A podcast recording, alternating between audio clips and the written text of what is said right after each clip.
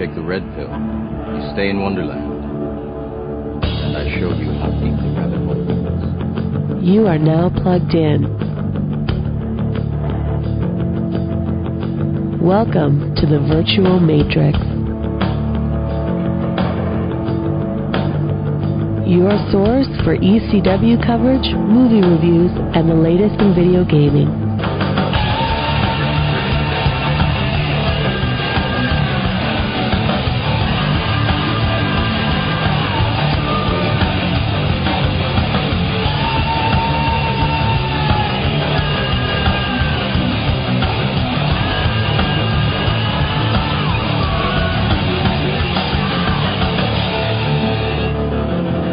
Here is your host. I'd like you to do me a favor. I want you to tell all your friends about me. Where are you? JJ Sexton.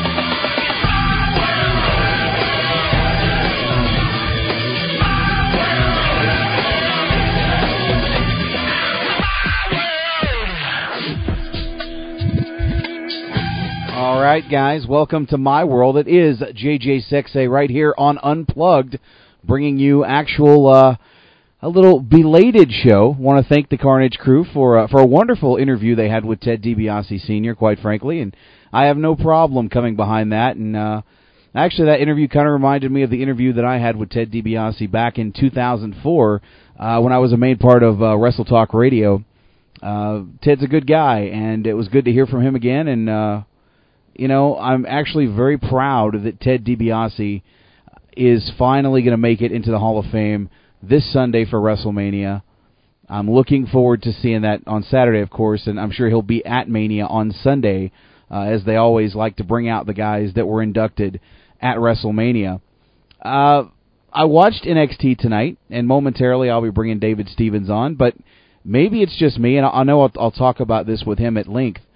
It just seems to me like this show tonight was used as a promo vehicle for WrestleMania, and I just don't even know at this point. I know we have 8 NXT rookies. We had 2 matches, and we had about 40 minutes of promo time to get you ready for WrestleMania.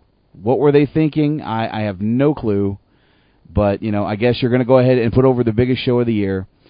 With that said, let me get this intro queued up.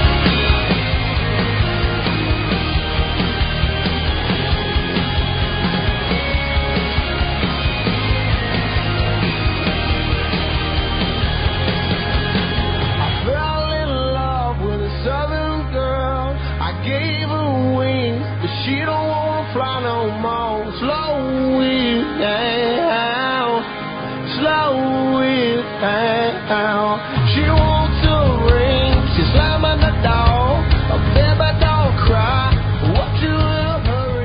Ladies and gentlemen, at this time, welcome my co-host for the evening to talk a little NXT, ladies and gentlemen, David Stevens. What's going on, David? Man, hey, JJ, how are you, bud? I'm doing good, man. I'm doing good. Like I said, man, I watched NXT, and I was thinking to myself, are we going to see matches tonight or what? I'll tell you what, it was bizarre. From the second it kicked off with the 4 rookie tag match, and I heard later, okay, we're going to have another 4 workouts. Like, the entire middle section of this is going to be WrestleMania promo. And I got to tell you, I took the time to get caught up. Because I recap Raw, I don't get to watch Impact live. So I actually took the time to finish watching my way through Impact. So I didn't notice it as much simply because I had it muted until the matches came on. It was kind of a tease because every so often they would cut to a shot of Cole and Matthews and they'd be like, oh, something's going to happen. Oh, no, it's not. Yeah, It's funny. I missed the first couple of minutes. I know they had the big tag match starting off the show. And then after that match, it was really nothing but a promo till near the end of the show. I have been complaining for weeks and weeks and weeks that there is always a 10-minute section from about 10:33 to 10:43 in which there is nothing but promos. And after tonight, I'm really not sure if I'm ever allowed to comment on that again. Well, you know, I guess the good thing is next week we probably will not have this problem. I mean, now that WrestleMania is going to be gone after this week, we probably won't have nothing but promos, you know, obviously detailing the next big pay-per-view. But I just don't understand the concept of you have these guys you're supposed to be pushing, and of course it is the Bryan Danielson hour, except tonight it was the WrestleMania promo hour. It was kind of bizarre. At least to their credit, they are booking next week and promoting next week's NXT as the best NXT in history and the biggest one they've had. And we'll talk about that in a bit with the voting. But as far as tonight goes, it was a throwaway show, and I think they knew it was a throwaway show. Not that it should have been, but I think when I say that they knew, I think they knew that that's what they were going to do with it. Yeah, it did feel like a throwaway show. And, of course, we did see two matches tonight. We saw two tag matches, yep, featuring four of the 8 NXT rookies. The first of that was Heath Slater and Justin Gabriel versus Skip Sheffield and Wade Barrett. What do you think about that one? I thought it was interesting. You had the two big heel guys against the two smaller face guys. The ending was pretty self-explanatory. I'll tell you what, though, this is the first week where I'm convinced that Heath Slater's not getting voted off next week. I think he has a couple more weeks in the oven. Every week on Raw, they usually pick one guy to center NXT around in the promos. It's been Daniel Bryan, it's been David Otunga, it's been a couple of the other ones. Last night on Raw, they made it the focus. The promo for NXT showed Heath Slater. Keeping that in mind, when I watched the match, I actually thought, because we've been talking a lot about Justin Gabriel, how impressive he is, how some of his moves are just explosive. He's a very unique style. He's from South Africa. At least in my mind, in the match tonight, Heath Slater came out as the standout guy on that particular team. And I thought the same of Skip Sheffield on his, and that's the opposite from what we've been saying in the past.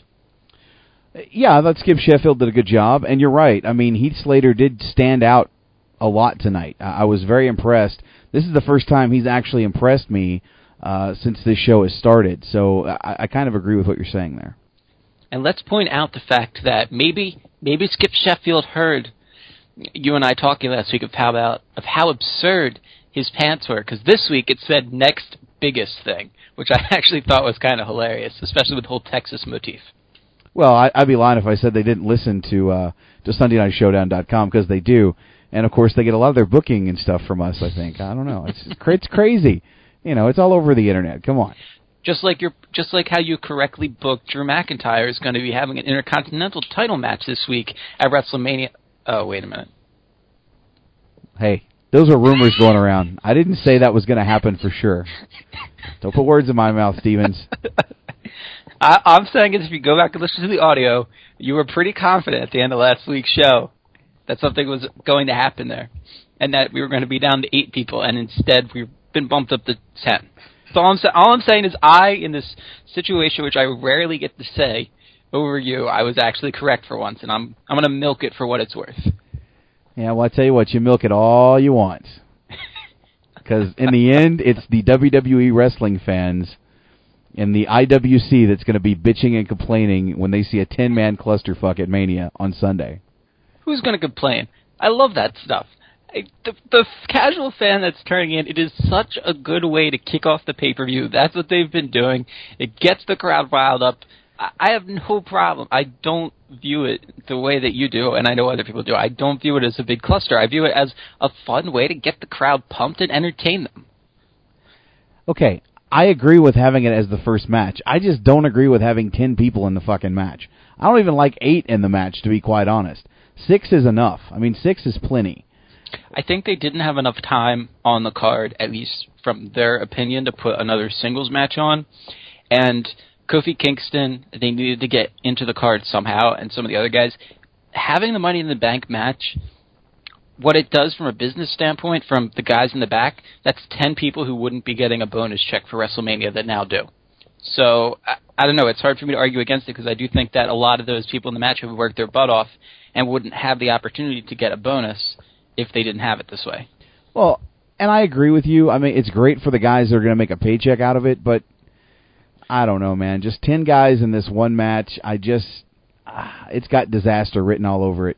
Because, I mean, seriously, I mean, okay, we all know professional wrestling is scripted. We all know it's, choreographed. We all know what's going to happen. It's obviously not a real sport. I'm sorry if you don't know that. I'm crushing your dreams.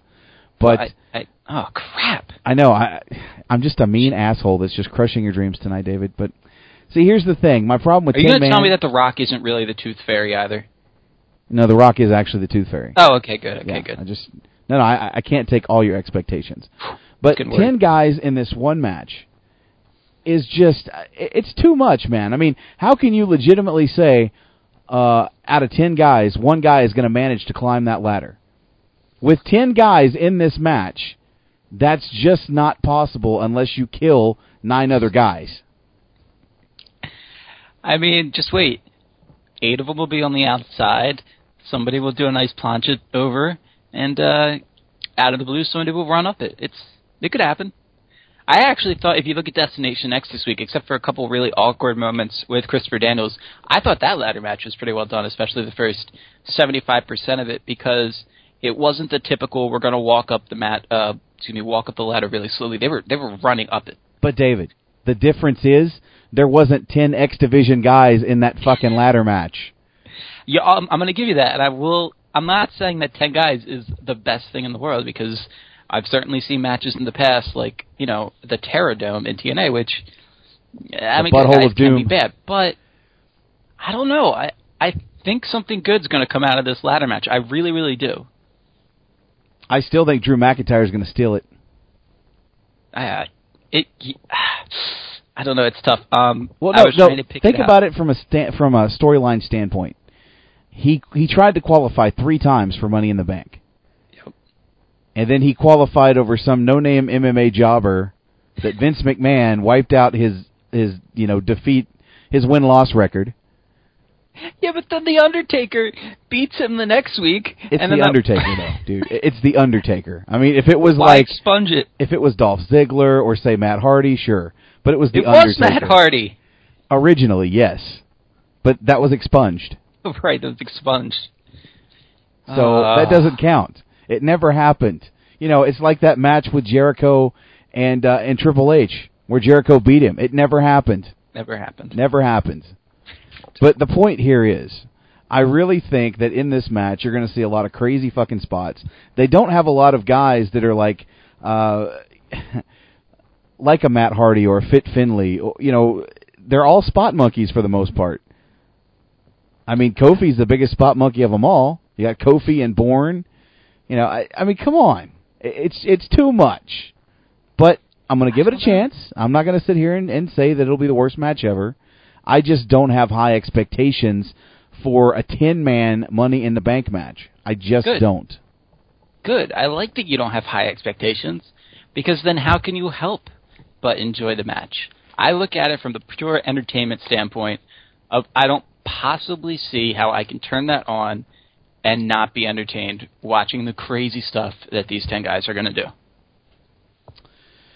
And that's a good point. But when I look at the whole card right now for WrestleMania, I'm just not overly excited. This is one of the most lackluster WrestleManias in the history. I mean, there's some matches that, I think are going to be great.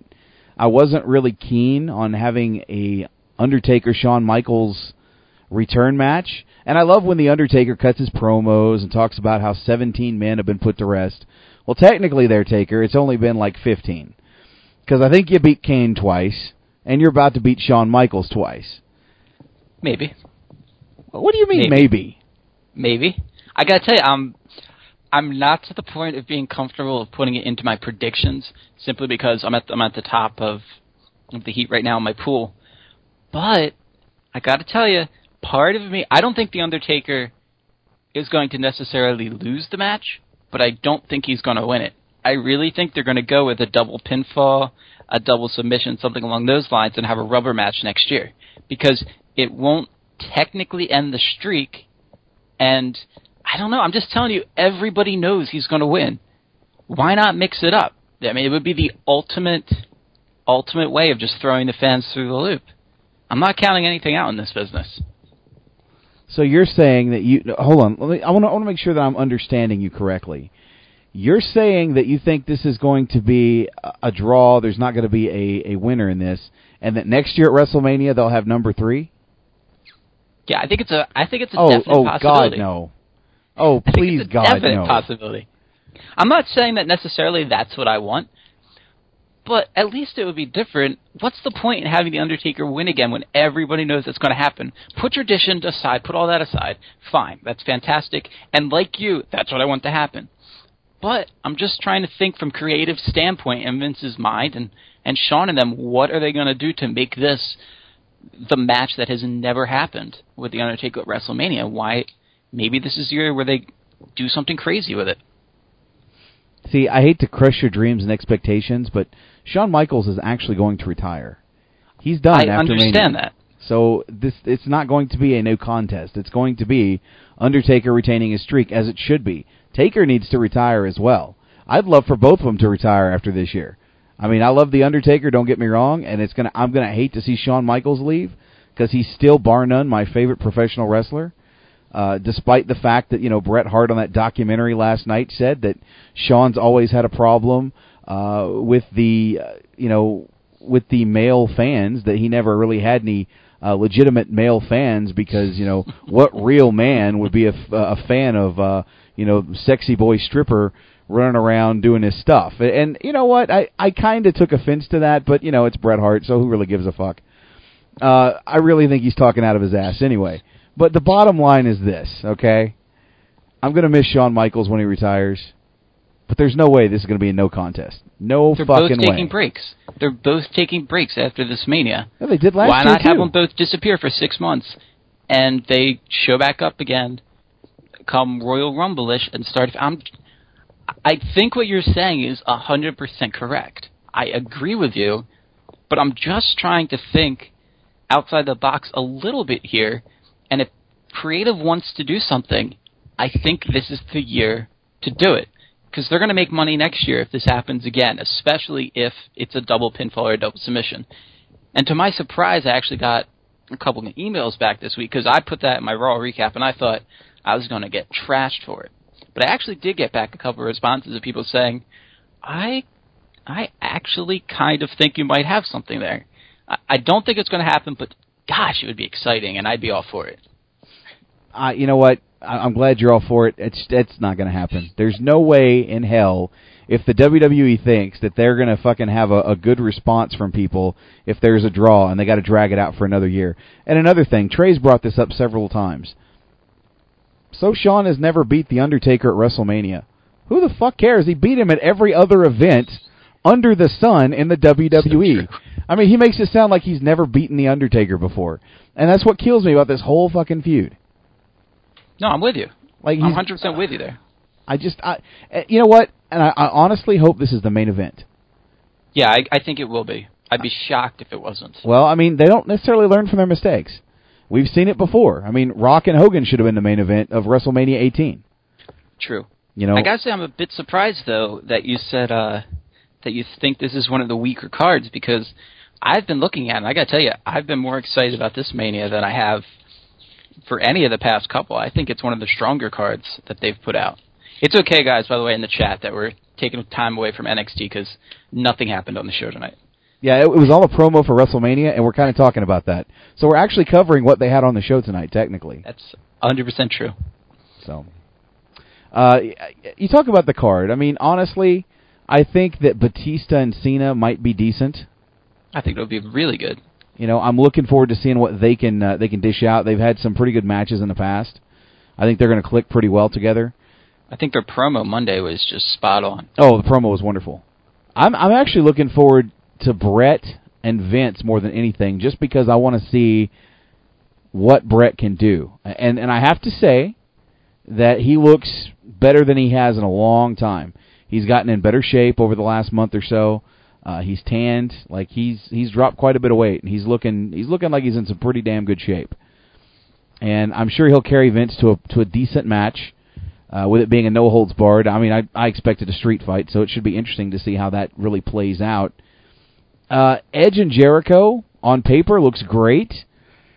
On pay-per-view, I don't know. I'm not really digging Edge's new face persona.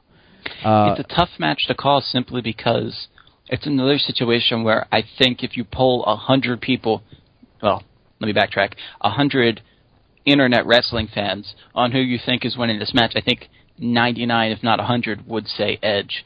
So, especially if it's the last title match, and sometimes they do this, I feel as though if that match is after Cena, then you have Batista win, you have Edge.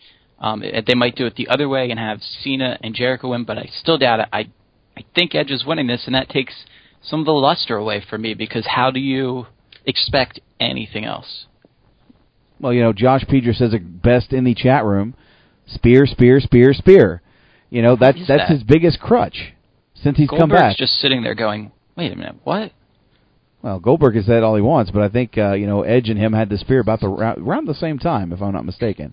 But here's the thing, right? Goldberg's sitting at home thinking, man, they're building this match off a spear. Wow. That's awesome. And, they're still trying to get in contact with him about next year for the Hall of Fame, because they want to do a WCW induction. That'd be a cool idea. And I'll tell you, Goldberg has been fantastic thus far on this year's season of Celebrity Apprentice, which he and Maria are on. If any of you have not caught it, and you're kind of Apprentice fans, I would suggest it. It's actually been really good thus far. You know what? I have not actually caught any of that this time. Yeah, this week was cool. She had, I'm not going to get into it, but we actually saw there was a guest appearance by Mark Henry. He came in to help Maria out with one of the tasks. And what's very interesting is this was all taped while Maria was still with the WWE. So when she's actually in the show, she'll introduce herself as a WWE diva. But in the promos and everything they say for the show, they list her obviously as a former WWE diva, which is interesting. That is interesting, actually. You think she's going to do well in this? Do I think she's going to do well in The Apprentice? I mean, judging from the past and who he's picked in The Celebrity Apprentice, I don't expect her to last past the final five. But, yeah, it could be good. It could be really good. It's definitely fun. It's a fun show to watch. And Maria is just – it's so weird to see her in a situation of being intelligent. And I think that's one of the things that – not to just completely go – far and away from NXT as possible, but I think that's one of the things that hurt her in the WWE is when they went away from her stupid ditzy gimmick, because I always thought she was amazing at that, and the more she talked, the less the fans liked her, which might say something about men and women in general, but it's true. Well, that is a good point, but I like the intelligent Maria. I think it works better for her, and kudos to her for getting out when she did. Yeah. I know that, they granted that release, but she wanted to do other things, so, more power to her. It certainly wasn't a bad release. But we did get really far away from NXT, so like I said, as far as WrestleMania, I don't know. Saturday for me is going to be an interesting show because I've got to predict what I think is going to happen, and I'm not, unless something happens on SmackDown that completely blows me away, I'm just kind of skeptical on this one. I mean, it's WrestleMania week, I should be excited, and I'm just kind of... Okay, WrestleMania is this weekend. Well, that's awesome. I'm pumped. I'll tell you what, JJ, when you're making your predictions, I just want you for maybe a couple seconds to consider that maybe the Undertaker-Shawn match is not as cut and dry as we all think. I hope you're right. I really do. I want you to know that. I hope that you're right, but I'm not 100% convinced on that. Before we go any further, David, I actually have somebody on the line I want to bring on really quick. Welcome to Unplugged. Who is this? Unplugged? Oh, this is Rick. I'm sorry I've been hogging up all your time tonight. Hey, that's okay, man. You made it worth the while. You had a great interview with Ted DiBiase, so kudos to you for that. I just don't know what the thing is with our show. We always say we're going to do it in an hour and a half, and it ends up being like 4 hours. So anyway, I heard you guys were talking about Shawn Michaels and The Undertaker. I know you probably passed that because the stream kind of lags a little bit, but that's what happens when you put so many people on it. I just wanted to say it's much easier to undo a fake retirement than it would be to reinstate the streak. Exactly. So that's my point. I'd like to say, fuck. Sorry. I haven't been able to say that in 4 hours. How dare you swear on my show? Where's my dump button? Dump. We have a boo button on ours. So what match are you guys on now? We were just kind of randomly going through the whole card and, discussing. Because really, we're supposed to be recapping next, but, all we saw tonight was a promo, really. So I just figured we'd just talk about WrestleMania. I like the colors, though. It's got great colors on NXT. That literally, I'm going through my notes tonight on what I wrote down to talk about on Unplugged, and one of my only notes is I really like the NXT colors. So if that doesn't wrap up, what happened on the show tonight, I don't know what does. Wow. So, are they voting people off yet? Next week. Oh. Yeah, next week the votes officially begin, so, they announced the 4 criteria for that they're going to be voting people off on, and it's win-loss record, strength of opponents, work ethic, and the it factor. Who does this voting? Is it the fans, or is it like... The NXT pros. Of course they do. But they can't vote for their own. Exactly. They can't vote for their own, so that's going to be interesting. So and what I just got a message, actually, from one of my contacts who said that Wade Barrett broke his nose during the tapings for NXT this week. What a shame. Which one is that? Does he actually go by Wade Barrett? Which one is that? He's the one that Jericho is mentoring, actually. The one with Jericho. Well, yeah. He's decent. I mean, I think Ortega's probably one of the best outside of Danielson, but I don't know. They're going to have to find a way to get rid of Danielson, or are they going to let him win it, or what, Well, right now he's the underdog. He's lost every match he's been in. And 0-5. Well, so I really think he's going to be the grand finale winner. I just, it kills me. And I know that there's so many people out in the IWC that are just hating the fact that they feel like they're burying Bryan Danielson, but... Again, I kind of feel like this is like joining the U.S. military. They're tearing him down so they can build him into something productive. I think that he made a mistake when he went to WWE instead of TNA, but it didn't really work out too good for Nigel either. I just think that Nigel would be a much better fit for that show because he's got the size and the look. Bryan is he's a small dude, and I didn't realize how small he was until I actually saw him on WWE, but he's not very big. So I think they have a tough time, trying to convince people that he's as good as they say he is, but he could do it in the ring, so I don't know, but he's small. That was the biggest thing I took from NXT is, wow, he's small, So, I don't know, Bryan, right? That's true. I mean... But, we're in the era of the small guys. I mean, with all the steroid scandals. Not with Vince. Vince still has the huge guys. Are you kidding me? Well, right now he does, but this is all cyclical. I mean, you look at a year or two ago, it was Punk on top, simply for that reason. It's true. Something I was thinking about now, you mentioned size and the WWE. Last night on Raw, maybe I was the only one, but was anybody else laughing when Shawn Michaels tried to put Kane in those submission holds? Just looked ridiculous. Well, yeah. I didn't get the whole idea of turning the lights out, doing the choke slam, turning them back on, and having Kane there. But you didn't like that? Oh, my God, I loved it. I didn't think it, sir. What was the purpose of it? It was like, the Undertaker gave him a choke slam, so Shawn Michaels is supposed to look weak going into WrestleMania, or are they going to do something on Friday, But Shawn Michaels didn't get pinned by that. He kicked out and then was able to defeat Kane. So I think it proved that Shawn Michaels is not going to go out just that easily despite all of The Undertaker's supernatural prowess. Supernatural prowess. It's the first time I've ever heard that on the radio. He's not a dead man anymore. He hasn't been the dead man since he was the biker taker. Come on, man. No, he died again, and then he came back after that. It was a motorcycle accident or something. I don't know. I don't get it. So he's like, is he like the dark? Is he like somewhere in between the really dark Undertaker and like the biker Undertaker now? So he's like in between, right? Because he doesn't have the urn and Paul Bearer anymore. That's because he buried him in concrete. Oh, Paul Bearer! I saw Percy a couple of weeks ago. He's an awesome dude.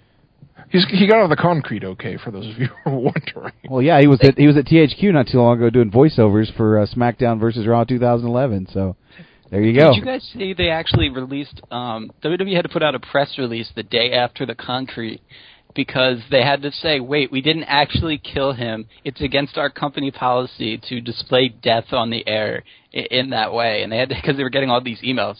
They're like, he was successfully rescued from the concrete. I'm like, wow. Oh, yes, David Stevens, I'm alive and well. I wasn't buried in the concrete, David Stevens. Oh, yes. Glorious. Yeah, I tried to get Percy to do that for a whole interview, and he wouldn't. But that's awesome. You know, one of the WWE fan access attractions is Vince's blown-up limo. Oh, sweet. Yeah. But they always say, yeah, we don't kill people on TV, and then they'll blow someone up on TV, but like they did with Vince. And then they had to put out the press release, Vince isn't really dead. Thank you for telling us. Because there's about 400 million hillbillies in Kentucky and Tennessee that believe you blew him up. Stock actually went down after Trump supposedly bought Raw. So, I mean, apparently people don't understand this is real, JJ, despite the dreams that you try and crush on a weekly basis. Yeah, but, you know, that's just the business. People just don't get it. Don't get it. Vince McMahon doesn't get it anymore. I want to ask you guys, too, because we couldn't come to an agreement on our show. Who's going on last on Sunday? I think, well, David and I were just talking about it, and we think that it should be by all rights. I mean, after last year, seeing The Undertaker and Shawn Michaels steal the show and then having Triple H and Randy Orton go out there and have a shit fist. It's got to be Taker and Shawn Michaels ending the show because I can't see any guy following them. I don't know what they're going to do in this match to top last year. I don't even know if it can be done, but I would not want to follow those guys. You bring up an interesting point, JJ. You don't see any guy following them. I think if there's any way that they're possibly going to have this match earlier in the card, you're right, and they put the Divas match after it. That way they have a place to bring the crowd back up from. That's what they do every time. And I agree with David is that I think that it's going to be Shawn Michaels, Undertaker, then some Divas match, and then probably Batista and John Cena. Even though that is absolutely not the way it should go. But that's probably the way they'll book it because they never do things the way they're supposed to anymore. So, and the Money in the Bank match will probably be first, and which I've never agreed with, but they've done it twice now. So, well, play with me for a second here. Just play with me for a second. What if they have Money in the Bank first? Christian okay with your wins, mom? And they actually put Jericho Edge as the last match and have Christian do the ultimate heel turn at the end of the pay-per-view. We talked about it on our show, and we said that was possible, and, you know, if that's, you know, the case, then it'd be great. But I'd really like to see them have a guy, Kofi Kingston, Drew McIntyre, somebody who isn't necessarily been around a long time, go over in the Money in the Bank match and maybe actually cash it in at WrestleMania same night. But I don't think that's going to happen, and I don't understand why they need to have a Money in the Bank pay-per-view. I mean, having two cases I think is kind of crazy, but it does, you know, it's been a successful thing for them because when they've had like injuries and other stuff, it's kind of worked out, or they can get the belt off of somebody real quick. But I just don't see the need for two of them because it kind of takes the, you know, it was like dramatic when it happened, but it's always been the same way. It's always ended up being like a 2 or 3 minute match with the champion losing. This time, I think the champion should win. But that won't happen. Well, if I could say this, I just got a private message from Nemesis in the chat room, and he says there's actually, if you look at the card for WrestleMania as of right now, there is not a Divas match on the WrestleMania card. I assumed they were going to do that on SmackDown and that we were going to get the heels of Raw and SmackDown versus the faces of Raw and SmackDown. It wasn't a. Didn't they do something with Vicky Guerrero and two girls coming to Raw? That's what they've been doing on Raw, but I feel like because the majority of people that they're doing with that particular feud rest on SmackDown, they were saving that. Now, why would you ever promote a show with only 3 days of a match? But I really don't think anybody's buying the pay-per-view for the Divas match, so I think I can get away with it in this particular instance. Ooh, buying the pay-per-view, that's something new. Yeah, exactly. I would be surprised if they put a Divas match on, to be honest. I mean, they pretty much killed the Divas last year with that shitty-ass Battle Royale. I talked to somebody, and they're going to have the... I don't know if it's going to be like a dark match or if it's going to be like a free-for-all type of thing, but they're going to have a Battle Royale with all the guys that didn't actually get booked on the card in it. So, like, they've traditionally done that before the pay-per-view. Yeah, they do that every year, and I think it's kind of cool to let all the guys get a payday. I don't know. I don't see the need for girls, but I'm sure they'll find a way to put them in there. They got 4 hours of time, and they ain't going to give you 4 hours of wrestling. Just not going to do it. So, or is it 5 hours? I don't even know. I know it starts at 7. I don't know what it ends. So 11. Yeah. So that's still, and it's what, $64 American. It's a lot. A lot of money. I'm not going to pay for it, but... Well, you know what? It's a good thing that my cable provider let me have TNA for free this week, because that means now I can actually put that money toward WrestleMania. You don't have to pay for TNA? Well, I didn't have to this week. Normally I do, but this week it was interesting. They did a free preview thing all friggin' day, so... Well, for Destination X? Yeah. Or for... Oh. Business must be booming for TNA. Hey, it was a good pay-per-view. All right. I'll stand by that. All right, well, aside from whatever the hell happened in that last match, but it was good. I think their whole booking is just fuck, and they need to kind of really define what they're doing and who's doing what with who, and stop changing their mind every week. But yeah, you can always see people go through the ring so many times before it loses its luster. You know what? Then again, would you have Ric Flair flop through it like a fish? I've certainly never laughed that hard at the end of a pay-per-view. But you know what stood out against TNA that really set it apart from everybody else this past week? They used the spray paint and actually outlined Eric Young and left it in the middle of the ring. They did. That was awesome. I fucking marked out for that. Look, for like 2 hours, too. It was great. It was great. I was just thinking to myself, I'm like, what the fuck is he doing? They got like 2 hours more of wrestling. Are they going to change the mat? Nope. They just left it there. It was great. I stopped noticing it by the end of the pay-per-view. Like, it had been there that long. Well, after they collapsed the ring, you didn't see it anymore. That's true. It's very true. I was actually hoping that when they did the spot with going to the ring, that it would have been in that exact cutout. They could have just come under the ring and been like, oh, this is the spot up. This is the setup for the spot there, you know? Or somebody would have got pinned in the thing, but no, it was great. I love the fact that they left it there, and people were just wrestling around, and you looked on there, and it was like a dead body was there. It was awesome. I think they kind of did it in reverse too. I think they should have did the ring on Impact and then do the ramp on the pay-per-view, but I guess it really doesn't matter. You know, as long as AJ and the young guys are still on top of the card, I'm happy to a degree. I don't know. I'd like to see more of Desmond Wolfe. Where are you, Desmond? Where's Samoa Joe? He's on the back of a milk carton right now. We don't know where he is. He's actually in New Jersey. He was wrestling here last weekend, so he has been spotted. At Rahway? At Rahway, yes.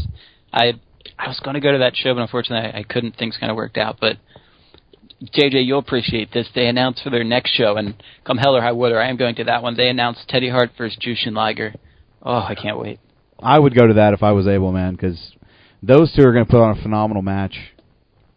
I don't know. So it's kind of a far drive for me, but, you know, Frankie will give me free tickets. So I don't know. I'll have to decide. It's a lot of gas money. Gas isn't cheap. Gas. He puts on a good show, too. So, Jersey All-Pro, for those of you playing along at home. Bandito Reno's going to be on there? That's awesome. Yeah, what it's crazy, bud. Yeah, she's singing the national anthem, isn't she? I don't know. Yeah. Great. You know, I don't know. It seems lackluster, but go ahead. I'm a little saddened, though, that, you know, the Ultimate Warrior pulled out of the Hall of Fame induction, because I was actually looking forward to him showing up and getting inducted into the Hall of Fame. It would have been great, but, you know. I was shocked when they even announced that he was going to do it. That seemed kind of... It was unexpected given the history, but... See, that's one thing that I really like about Vince, is the fact that he might not get along with everybody, but at the end of the day, he's willing to respect people for the contributions that they have made to the business. Unless your name is Randy Savage. He didn't even send the freaking letter when Randy asked him to after his dad died. I thought that was kind of classless, personally. He told me that. I think that's Bush League. I mean, I don't think, firstly, that you should ever have to ask anybody to send you condolences. They should do it on their own. But not sending it after they asked you is just terrible. I mean, especially after what Angelo did for the business. Whatever, right? That's just the way things are, because Vince doesn't acknowledge when, you know, Eki Fatu fucking drops dead from drugs because he doesn't want people to think it's associated with him after all that family's done for his business, so. And build a building for the fucking Hall of Fame, Vince! Sorry. Well, if it was legit and it meant something, then he probably would. But it's just, oh, well, you know, I'll decide who's going to go in the Hall of Fame this year. It's really not even a big fucking major deal with this whole Hall of Fame thing. Coco Beware? Exactly. It's going to be everybody from the 80s, eventually. Wendy Richter probably deserves to go in. Stu Hart does. You know, Ted DiBiase's maybe a tweener, but, you know. Well, as Ted said on your show just... a mere 45 minutes ago, once they got to the top 50, he figured he had to be next in line somewhere. Yeah, because they've already put all the big, you know, that's the issue with wrestling, is they don't make new stars every year. It's like, you know, every 10 years they'll make a big star or whatever. And so when you do a Hall of Fame and you put 5 or 6 people in, you start putting in jobbers. I mean, and it's not anything against Coco Beware or SD Jones, but that's not people who I would think would be Hall of Famers. So now, do you think there will come a time when Vince would be willing to start inducting some of...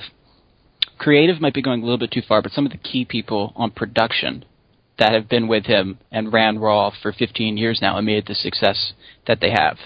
I would think he'd put Kevin Dunn in there. Yeah, that's what I was thinking. Kevin is one of the absolute best TV guys in the whole business. And he's really the guy who created, like, Tough Enough and this new NXT thing, so... I mean, they should put him in there just based on the amount of money he's made for them. And his shows are great. And, you know, they don't do the... You know how they used to do, like, the real dark kind of video packages at the beginning of pay-per-views and stuff? He used to do those, but they don't do those that much anymore either, so... It's anything better than the font that TNA uses in their pre-pay-per-view promos. The font, yeah. They keep changing their logo. I don't know what the deal is with that. And then they let their wrestlers make their own entrance music. They should put Jim Johnston in there. Johnston in there. Yeah, they should. The guy who made all the theme music for the last 30 years before he quit because he wasn't getting paid. They should put him in there. I don't know. Everybody keeps saying he quit. JJ said that too, but everything I've yet to find anything online that supports that. Everything I've read, I mean, he was credited on the last WWE CD. Am I missing something? I can't find that anywhere. I mean, he's not doing it full-time, but I know that he wanted to do his own music. And I know he's done, for a fact, he's done some stuff for TNA, so I don't know. I don't know. Not everybody can write their own theme music like Jeff Hardy. Or their own poetry, for that matter. He's got his own... I like his theme music. Or make their own drugs. I mean, you know, Jeff Hardy is just a don of all trades. Let's put Jeff Hardy in RVD and have him... smush a up-and-coming tag team for no reason. Right. I don't know. I'm so disgruntled that we do our radio show just to make fun of stuff, because it's just ridiculous, because it seems like everything in the business is going, like, in reverse. The older guys are going over, the younger guys are getting buried, and it's just not supposed to be that way. And Beer Money's getting pinned, and Mick Foley's getting... kayfabe fired and punches a DJ, and it's just awful. Awful. Anyway. Oh, come on. Bubba deserved it. He does. Oh, I like his radio show, but he shouldn't be on TV doing anything. But no, I'll agree with that. He's, yeah. I mean, and in his radio show, all he has is Hulk Hogan and strippers, so I mean, That's not even that great. And he's on Sirius, though, so be careful, because Sirius won't put our wrestling show on because we're, get this, too straight. Anyway. Nice. I don't want to... There's a show on there...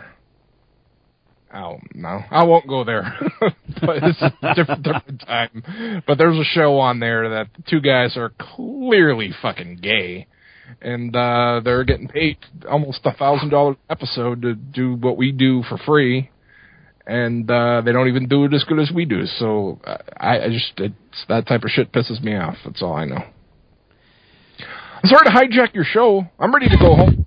Well, I did 5 hours of radio, and then I did 8 hours at my regular job, so I want to thank you guys for letting us do that extra time, and make sure you listen to all the shows on Sunday Night Showdown, and I think the links work for all of them, right, JJ? Yeah, I think so. Sure. We're still working on a lot of stuff. I've had to let the I'm still trying to figure out what's going on with Ustream. I think we're going to let them go, because they pretty much banned me this past week on Sunday Night Showdown during the middle of the show, so I don't know what happened there, but... You got banned? I got banned on Ustream for what? I have no idea whatsoever. They're real careful about... Was it Sunday there was a pay-per-view on, right? They're real, like... They probably thought you were streaming illegally, but you're one of the probably only ones who don't, you know? Yeah, the only thing I had up was a poster, like the TNA poster, and I said, you know, live audio coverage. Which I do, I've done for 2 years, you know, so for them to ban me was kind of stupid, so we've just really kind of taken over doing the shoutcast thing for now, and if Ustream wants to reinstate me, fine, if they don't, fuck them, you know, feed them fish heads, I don't really give a shit at this point. Fuck you and the horse you came in on, that's Ustream. Right. Ustream, hey, that they profit off for your show anyway. Exactly. Those stupid little pop-up ads that come into the video stream, so that's why I've always liked to run my own shoutcast, so... Nobody profits off my show if I'm not gonna, you know. There you go. Unless you're Adam Miz Arden and you're charging people. But anyway, thank you guys, and please, Shawn Michaels is losing. Was it David that was talking all that crap earlier about Shawn Michaels and this and that? Talking all that crap earlier. Comes on our show. Talking all that crap. Ow. Who is this imposter? Where is the tree dog? No, just take it easy. The Undertaker is going over. His streak will never end unless he decides he wants to retire at WrestleMania. And I think he's maybe one of two guys in the business today that will, if he retires, do the job. So I didn't say the Undertaker's losing. I said he's not going to win. He thinks it's going to be a tie and they're going to have the rubber match next year at Mania. And I'm like, no, fuck no. Fuck. How could you have a fucking tie in a no DQ, no countout match? Because it's not no DQ, no count. It has to end in pinfall or submission. What if Undertaker has the Hell's Gate on, but his shoulders are on the mat, and Shawn taps the second the referee counts to three? What did he say? Exactly. Oh, come on. That's why I do my show at 8 at night, because when you start getting toward 1 in the morning, just like ridiculous shit starts coming out of your mouth. Even it happens to me. They are not going to do that in their biggest match of the fucking year. They're not going to have a schmoz finish. Someone will win. It will be The Undertaker. Goodbye. David, let me just put it this way. If that happened, then Vince would run down, blow both of his quads, and restart the match. Okay? It's happened before. It could happen again, but it's not doubtful. Oh, anyway, thanks to Rick for calling in, and like I said, I appreciate the fact they had an extended overtime tonight, because it gave me a little time to do some stuff and listen to a fantastic Ted DiBiase interview, so kudos to them. So I think we're pretty much done with the whole WrestleMania talk, and we should finish up NXT just really quickly. Yeah, let's do that. Let's see, two tag matches. Go ahead. All right, the final tag match of the night was Otunga and Darren Young versus Daniel Bryan and Michael Tarver. Of course, Otunga and Young went over. Just some notes I made down while the match was going on. Otunga's finisher still sucks. Daniel Bryan was impressive in the ring with some submissions, and I love the quote, Matthews called him a victim of circumstances in his 0-5. And I love the fact that CM Punk was sitting on the steps just chatting away during the entire match. It was hilarious. That was kind of funny, actually. And I've been liking this show, but up until this week, I was disappointed. I got to be honest.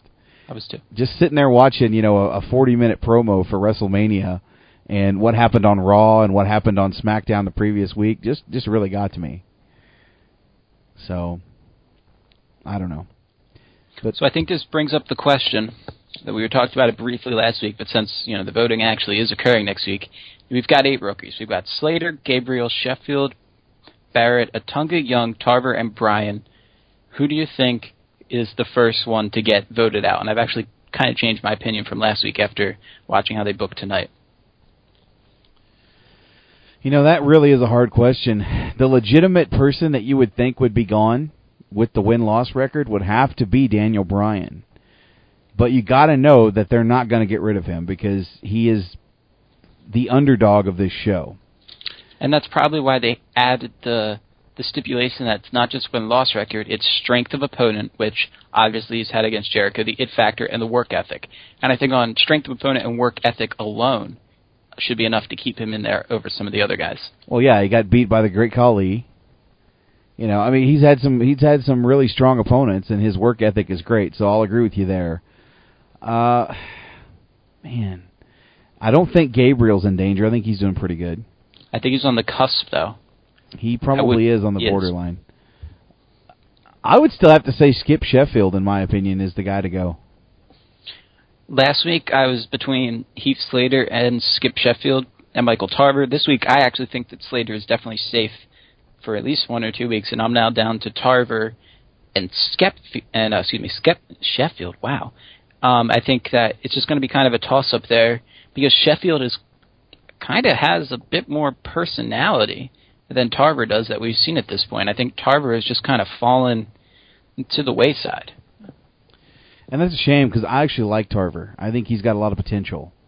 If I had to choose between those two, I still think it probably will be Tarver. I mean, I think Sheffield has got a big upside too because he's a big body, but I still say he's a future wellness violation. So even if he does, you know, go far in this, he's going to be a wellness violation. So, fuck it. I guess Tarver's the one going. If it were up to me, I would say Sheffield. It's very fair. You know, woo, woo, woo, what do you do? I don't know. I don't even remember what his fucking catchphrase. He's the next biggest thing, man. He's not the next biggest thing. He thinks he is. In his own mind. In his own mind, my friend. So let's see. What else can we possibly talk about in this wrestling segment before we go to our first commercial break of the evening? I don't even know, David Stevens. We went everywhere tonight. The show has taken on some interesting twists and turns over the last couple of weeks. I just jump on and I just hold on for dear life. And I don't care how many guests you bring on here. I'm just going to be excited if that happens at Mania. I'm going to be laughing my butt off. You know what? I might retire right then and there. I just might have to lay my headset down and say, you know what? What else is there for me to do in this business? Well, I tell you what, I will give you all the props in the world if The Undertaker Shawn Michaels ends in a draw at WrestleMania. I will cover that live on Sunday Night Showdown. And I will insist that you call me live on the air so that I can put you over, but it's not going to happen, my friend. And if that's the case, I will run with it first next week's on Unplugged with my apology if that does not occur, because I will straight up admit when I'm wrong. So you're going to be sorry on Tuesday then, I'm telling you. I'll hold you to that bet. So I guess before I take this next commercial break, is there anything you want to put out there, my friend? Let's see. My Raw recap is up, apparently on a bunch of sites, as always, because that just seems to get picked up by everybody and their mother. My column should be out on Thursday. Look for that. And as always, I think that Saturday's going to be a very, very interesting night here on Sunday Night Showdown, in particular the picks column. Yeah, I might have to send Harmony a message and see if I can't get her to maybe side with me on this. I got to figure something out. I need to have that pick somewhere on the show. And then, of course, Sunday night on Sunday Night Showdown, you'll get the live coverage, in which I will, of course, be calling in live to offer my... I just accept the praise that's going to be coming my way after that match. Oh, man, you are so delusional, David. But that's what I like about you. I try. All right, brother. I guess we'll talk at you later, man. You have a good night. Take care of yourself. All right, guys. That was David Stevens, who is going to be eating crow come next Tuesday right here on Unplugged, when he is undoubtedly proven wrong. But you're going to see it firsthand right here on this program. With that said, I'm going to take a quick commercial break. I'll be right back, and I'll get Sean on the line. We'll talk a little bit of video gaming, a couple of reviews on hand, Metro 2033 and God of War 3. We'll be right back right here on Unplugged.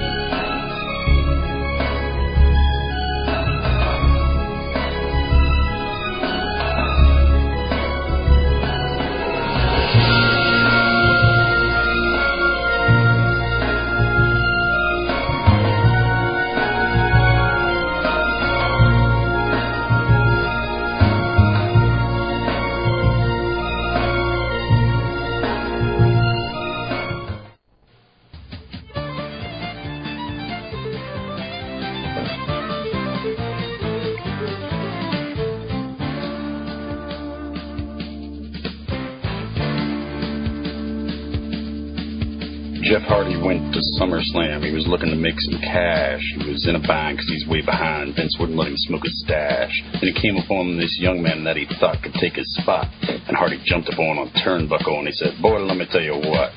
I bet you didn't know it, but I smoked dope by the batch. And if you turn heel, we'll make a deal and I will throw this match. Now, being a wrestling champion, boy, is pretty good, it's true. But I'd rather sit on my ass, smoke some grass, and give this belt to you." The boy said, "My name's Punk, and I'd say I agree. I'll take your belt, I've always felt the straight edge life's for me. CM, you can't help it, Jeff is missing chromosomes. He's going back to Georgia and his burn-up mobile home. And if you win, you get this shiny belt made of gold. And when Jeff loses, he gets to smoke a bowl."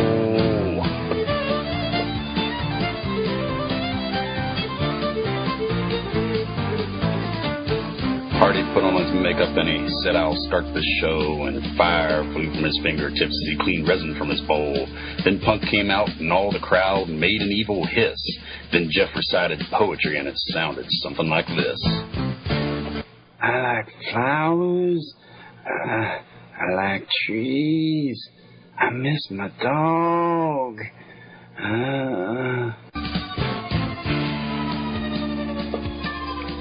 When Hardy finished, Punk said, "I guess this all's been fun, but if you lay down in that ring right there, we can get this deal done.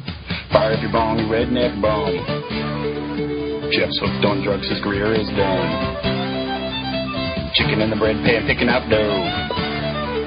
Bad influence on Mysterio.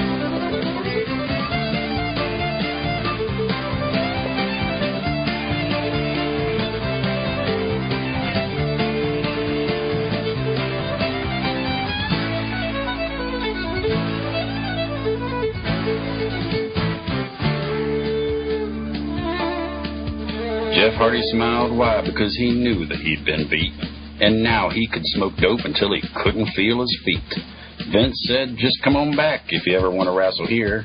Hardy said, "You son of a bitch, I'll be dead within a year. Fire up your bong, you redneck bum. Jeff's hooked on drugs, his career is done. Picking out dough, chicken in a bread pan. Smoke more dope than Rob Van Dam. Don't do drugs,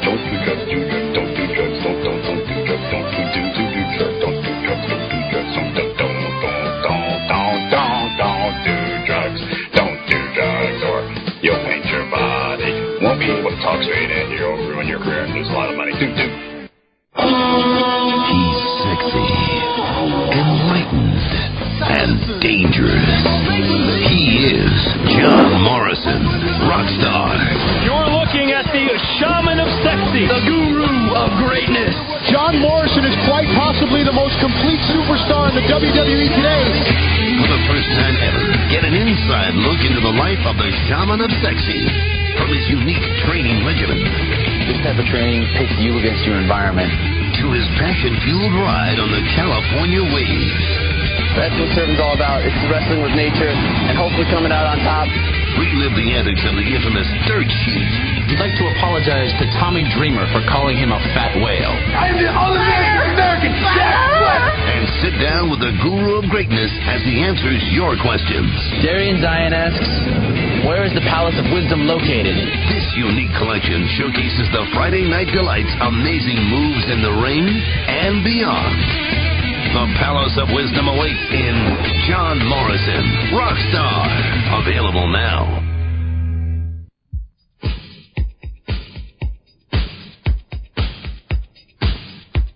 Hey guys, it's me, Mr. Money on the Mic, JJ Sexay of Sunday Night Showdown.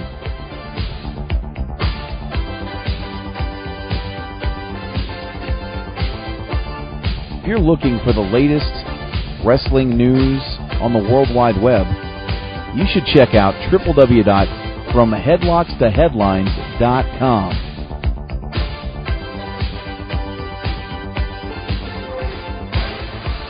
It's the official news source for Sunday Night Showdown, and you should make it your official news source as well.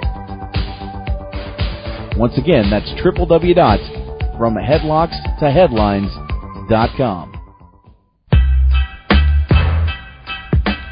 Take the baseline out. No, you don't have to. Bounce with it. It's a hard knock life for us. It's a hard knock life. Yeah.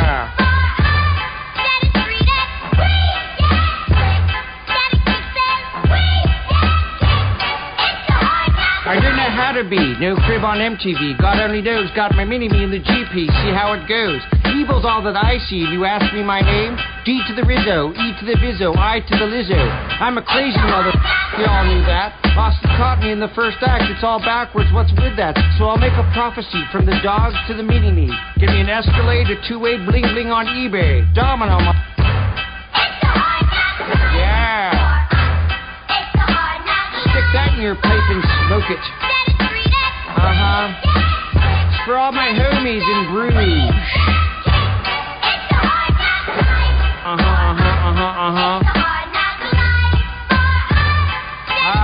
Cristal, my moto, a couple of bee hotches.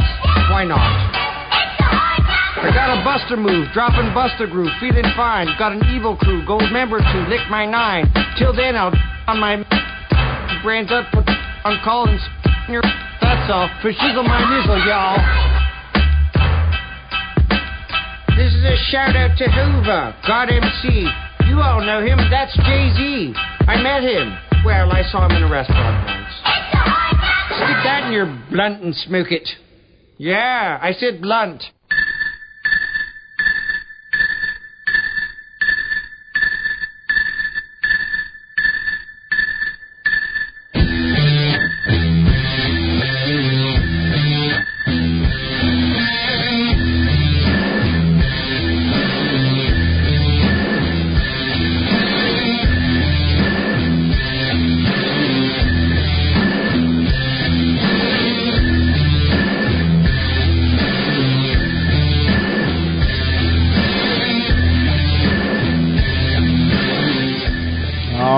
We are back right here, Unplugged Live on SundayNightShowdown.com, and it's definitely a hard knock life for us right here on this program, right here on this network that's not a network, the island of misfit shows, as it were.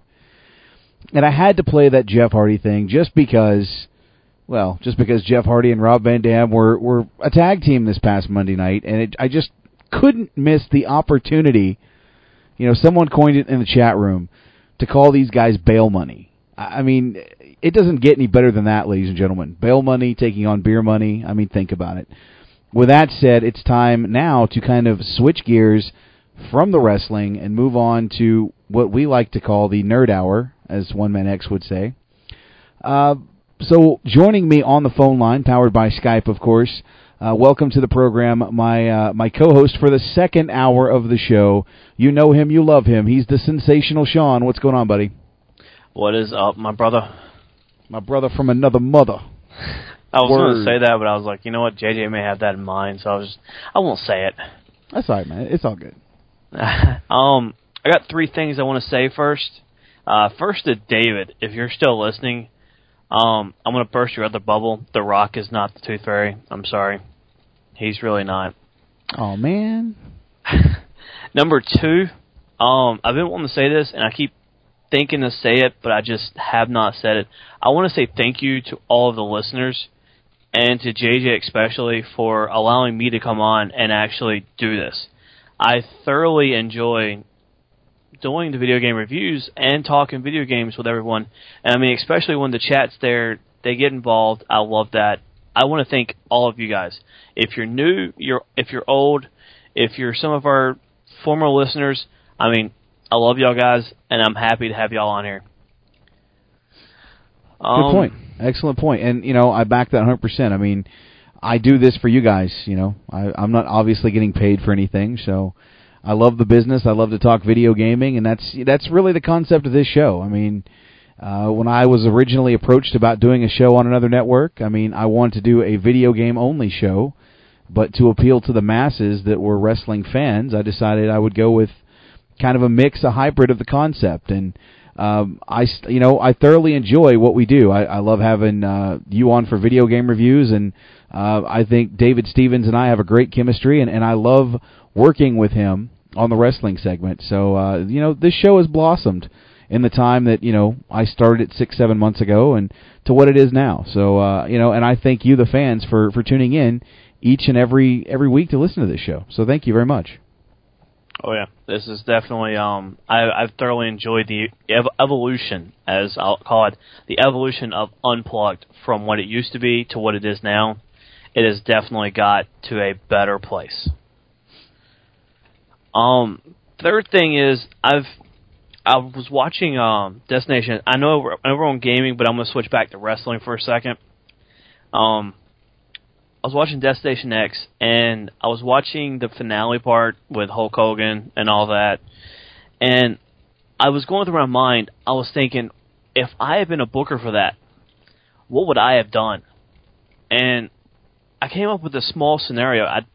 It'd be awesome if I could tell you right quick. Go ahead. Shoot what you got. The scenario was Hulk Hogan comes down. It's the same play out. Hulk Hogan comes down. He pushes Ric Flair to the back. I mean, in the wheelchair, which I thought was hilarious myself. I was laughing so hard when I was listening to Sunday Night Showdown on Sunday. I was just laughing so hard I couldn't breathe. It was hilarious to watch Hulk Hogan wheel Ric Flair in a wheelchair to the back of the arena. But I digress. Hulk Hogan comes out. He gets in the ring. He throws Earl Hebner in there and tells Abyss to pin him. Well, as Abyss goes to pin him, Hulk drops the leg on Abyss. He turns on Abyss. Hulk then says to Earl Hebner, "Earl, this is a no disqualification match. Call it now." He tells Jeremy Borash, whoever's the announcer, to call. It's a no disqualification match. Hulk says, "Come on down, guys. Here comes the band, the Wolfpack." They start coming down, and they're beating down on Abyss. Ric Flair walks out, because he can walk, apparently. He walks out, and he's standing there laughing with Hulk Hogan. They're just laughing in the corner while Nash, Hall, and Waltman start beating the living daylights out of Abyss. Well, Eric Bischoff comes on the Tron. He's like, "Hulk, don't do this. This is not what we're here to do. We're here to set this company straight. We're not here to get involved in title matches." Hulk's like, "Whatever. I don't want to deal with this." Hulk, it's your last warning. Don't get involved. Hulk turns around, doesn't care. They're still beating him. And Eric turns to a mystery person standing beside him, and he was just like, "Go do it. Go deal with this problem." The arena goes dark. Out walks a hooded figure onto the stand, and out walks James Mitchell right next to him. James Mitchell pulls back the cover, the hood, and it's Judas Macias standing on the rampway. He runs down, he saves Abyss, And the crowd's going wild. James Mitchell looks and says, "This is your brother. What happened before did not need to happen. Let's end this right now." And they go, they destroy everybody, and then Hulk's standing there in the corner. He's like, "What's going on?" And Abyss takes off the ring, punches Hulk in the face, and says, "Here's your ring back." And Abyss, Judas Macias, then pick up AJ Styles, and he goes through the ring, and that's where they get the no contest from. That was going through my mind. That's what I would have done. But I don't know. That was just how I would have booked it myself. Well, there's only a couple things wrong with that scenario. One of them being that there's no way in hell Hulk Hogan should ever drop a leg again, because if he does, he's going to break every fucking bone in his spine. So, yeah. I mean, Judas Macias could be interesting in TNA, but I don't know. It doesn't look like they were going to go with a heel turn for Hogan right now, and it looks like he's going to really back Abyss. So it'll be interesting to see what happens. But interesting scenario you booked there. Yeah, it's just going through my mind. I was kind of like, you know what, that would have been awesome if they had done that, because I would have loved to seen the Abyss, Judas Macias as a tag team, kind of like Undertaker and Kane back in the day when they were teaming together. But yeah. Let's get down to games. I've got two reviews tonight, but I've also got some news that I want to lay on you before we actually get into it. First off, I don't know if you heard about this, but Nintendo has announced a new handheld console, or handheld system. I have heard that. It's supposed to be 3D, I believe, correct? It is the Nintendo 3DS is what they're calling it. They're going to have more stuff about it at E3. But the rumor going around is that they were actually going to plan on releasing it in Japan at the end of the month. At the end of March 2011. Okay. I was kind of wondering about that. The first time I saw it, I heard 2010, and then they changed it to 2011. But it'll be a Nintendo 3DS, which will not require glasses. Well, thank God for that. You'll be able to play a game in 3D without looking through the glasses. The console will be set to be able to 3D and everything, and it'll actually have the XL screens, which is the extra large screens that they just come out. So that's some news that came out from Nintendo. It's pretty cool. A lot of people are calling it April Fool's, but they're saying that they're going to have it at E3. I kind of believe them. I guess we're going to have to wait for E3 to find that out, but it does sound interesting. It's going to be extremely awesome, and if it's actually true, I will trade in my my DSi for a 3DS. I was just, seeing some previews again for PlayStation Move, and I just can't believe how utterly cheesy it looks. Yeah, it's going to be a little weird. I'm still calling it the Wii copycat. I mean, I just don't care about it right now. I may get it. I may not. It just depends on how much it is, really. For everybody who's got a 360, especially you, JJ, you may not be happy by this, but I know I'm happy, and everybody whose hard drives on their 360 is full. Xbox has released, as of today or yesterday, for everyone on the East Coast, released yesterday a 250-gigabyte hard drive in America. They released it. It's for sale for $130, which is about the same price as a console now, almost. Actually, when I got my 125-gigabyte hard drive, I think we paid about $120 or $130 for it. So you're telling me I'm getting double that for the same price? Gee, do I feel like I just got fucked. Well, the 120-gigabyte hard drive price has dropped to $100. Well, it's about fucking time. So either way, I still feel that 250 is better for your money. So It is, but you know, the 125 is fine. You know, for what I want to do it for. I mean, I'm sure eventually I might upgrade to the 250, but for now, I mean, I'm happy with, you know, having 90, you know, gigabytes of information still left open on my Xbox 360. Yeah, it's definitely. I'm probably going to buy a 120 gigabyte myself, only when I get my my hard drive for my computer. I have to get a new one, so it's going to be definitely a good day.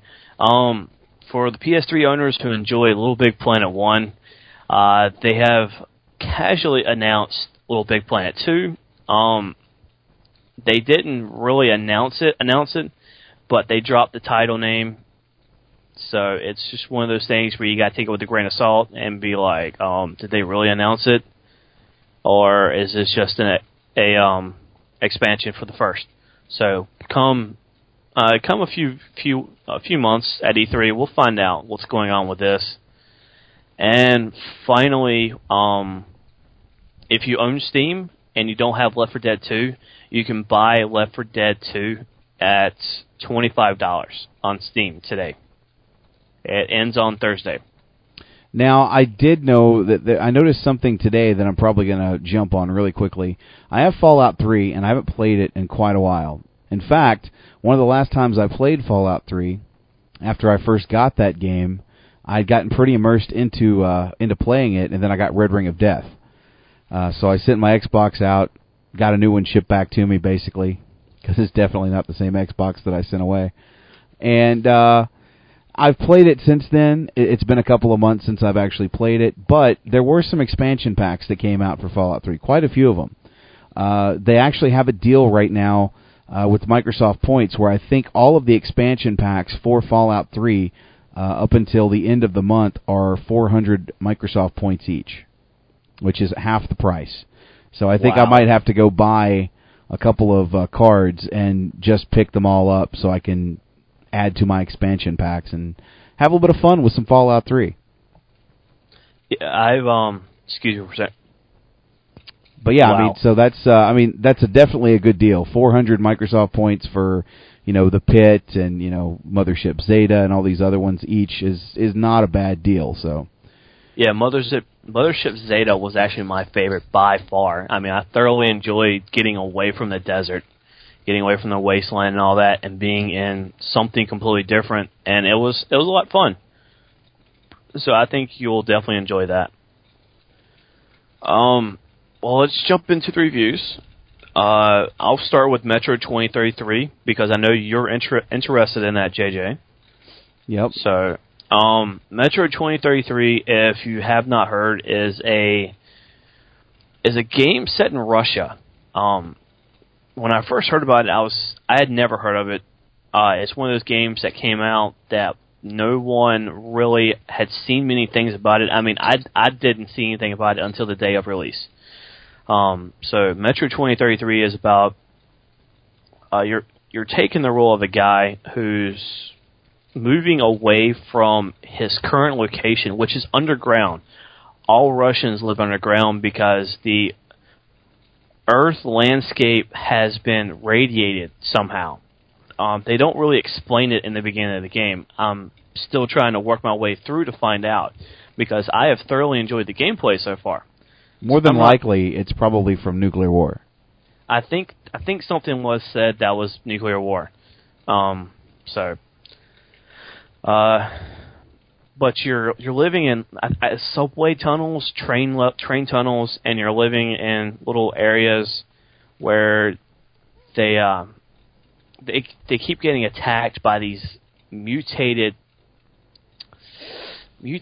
animals, mutated aliens. They kind of look like.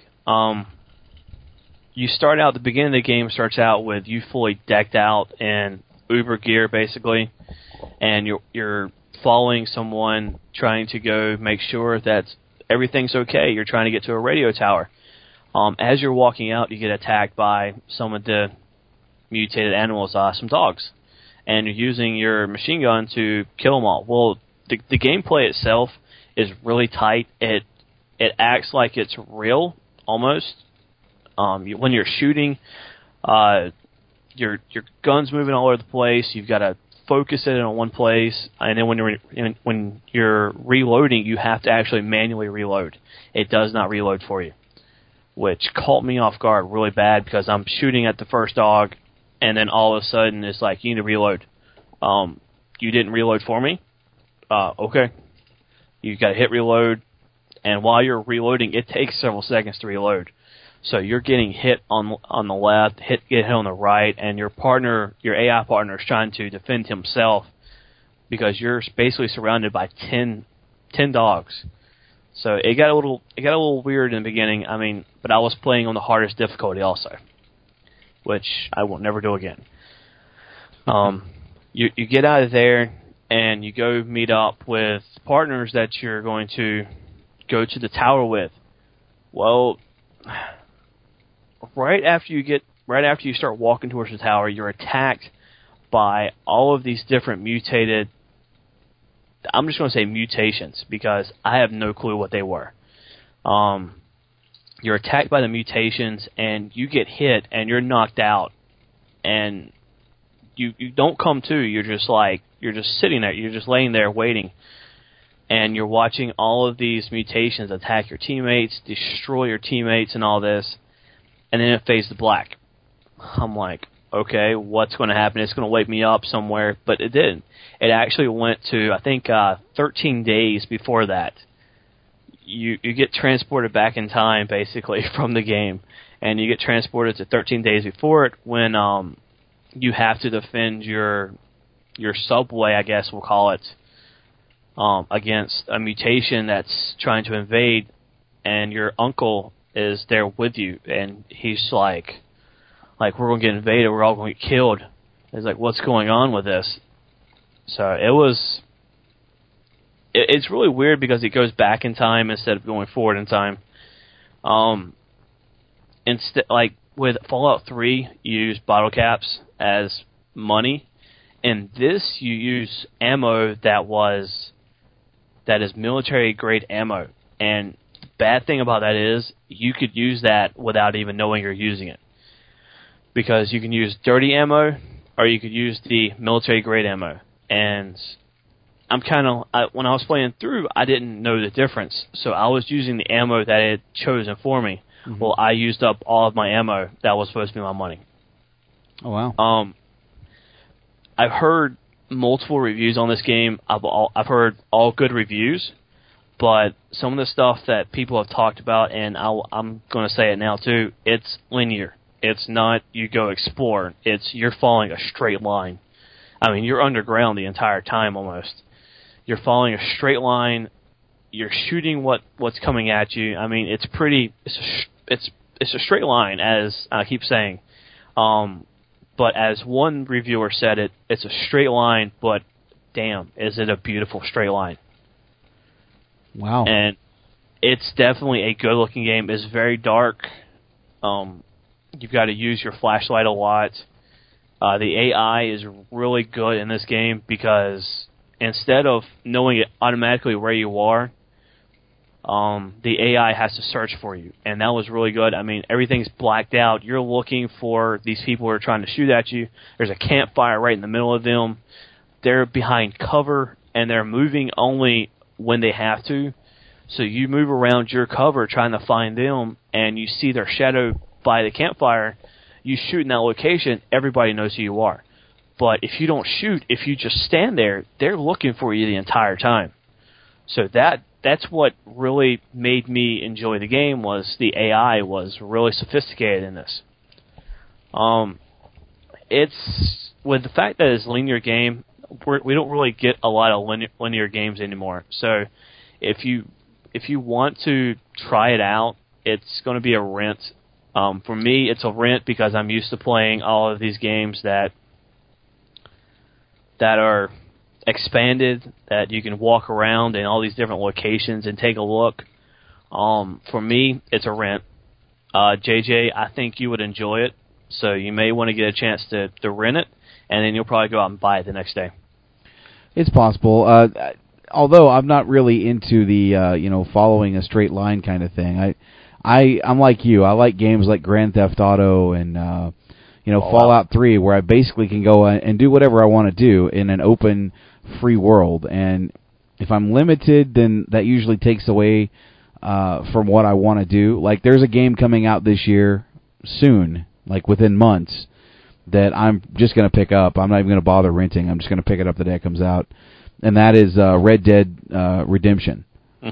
Without a doubt. I'm a big fan of the Red Dead Revolver series. I had it on PS2, and I'm definitely going to pick that game up, and I will certainly review that motherfucker when it comes out, because I've been looking forward to that game for a long time. There's a lack of Westerns. Not that I'm a big Westerns fan, but the Western video games that I've played, like Gun and, of course, Red Dead Revolver, have always been really fun for me, and I'm looking forward to Red Dead Redemption right now more than anything. Yeah, Red Dead Redemption has definitely been one of those games that I've kind of had on my radar for a while, and I'm really going to enjoy playing it. And I mean, I played Gun, I played Red Dead Revolver when they came out. I thoroughly enjoyed Gun. I mean, I don't know why, but I thoroughly enjoyed it. And as soon as I heard about Red Dead Redemption, I was just like, this is going to be an interesting year. And as soon as I got my PS3, I was kind of like, well, this is going to make or break me to this year, because I don't know what I want to play now. But Red Dead Redemption has definitely been the game that I have said, no matter what comes out, I'm going to play that. No, so, without a doubt, it's going to kick ass. Now, the other game that you wanted to review was, kind of a big deal, I think, from what I understand. It's Maybe it's a lesser-known game out there. Maybe many people aren't familiar with the series. God, what's the name of it? The acronym for it, or the initials for it, are GOW. That's all. Oh, God of War 3. God of War, yes. Straight up, my friend asked me in one word, what is this game? I said in one word, dude. It's epic. Nothing equals it right now.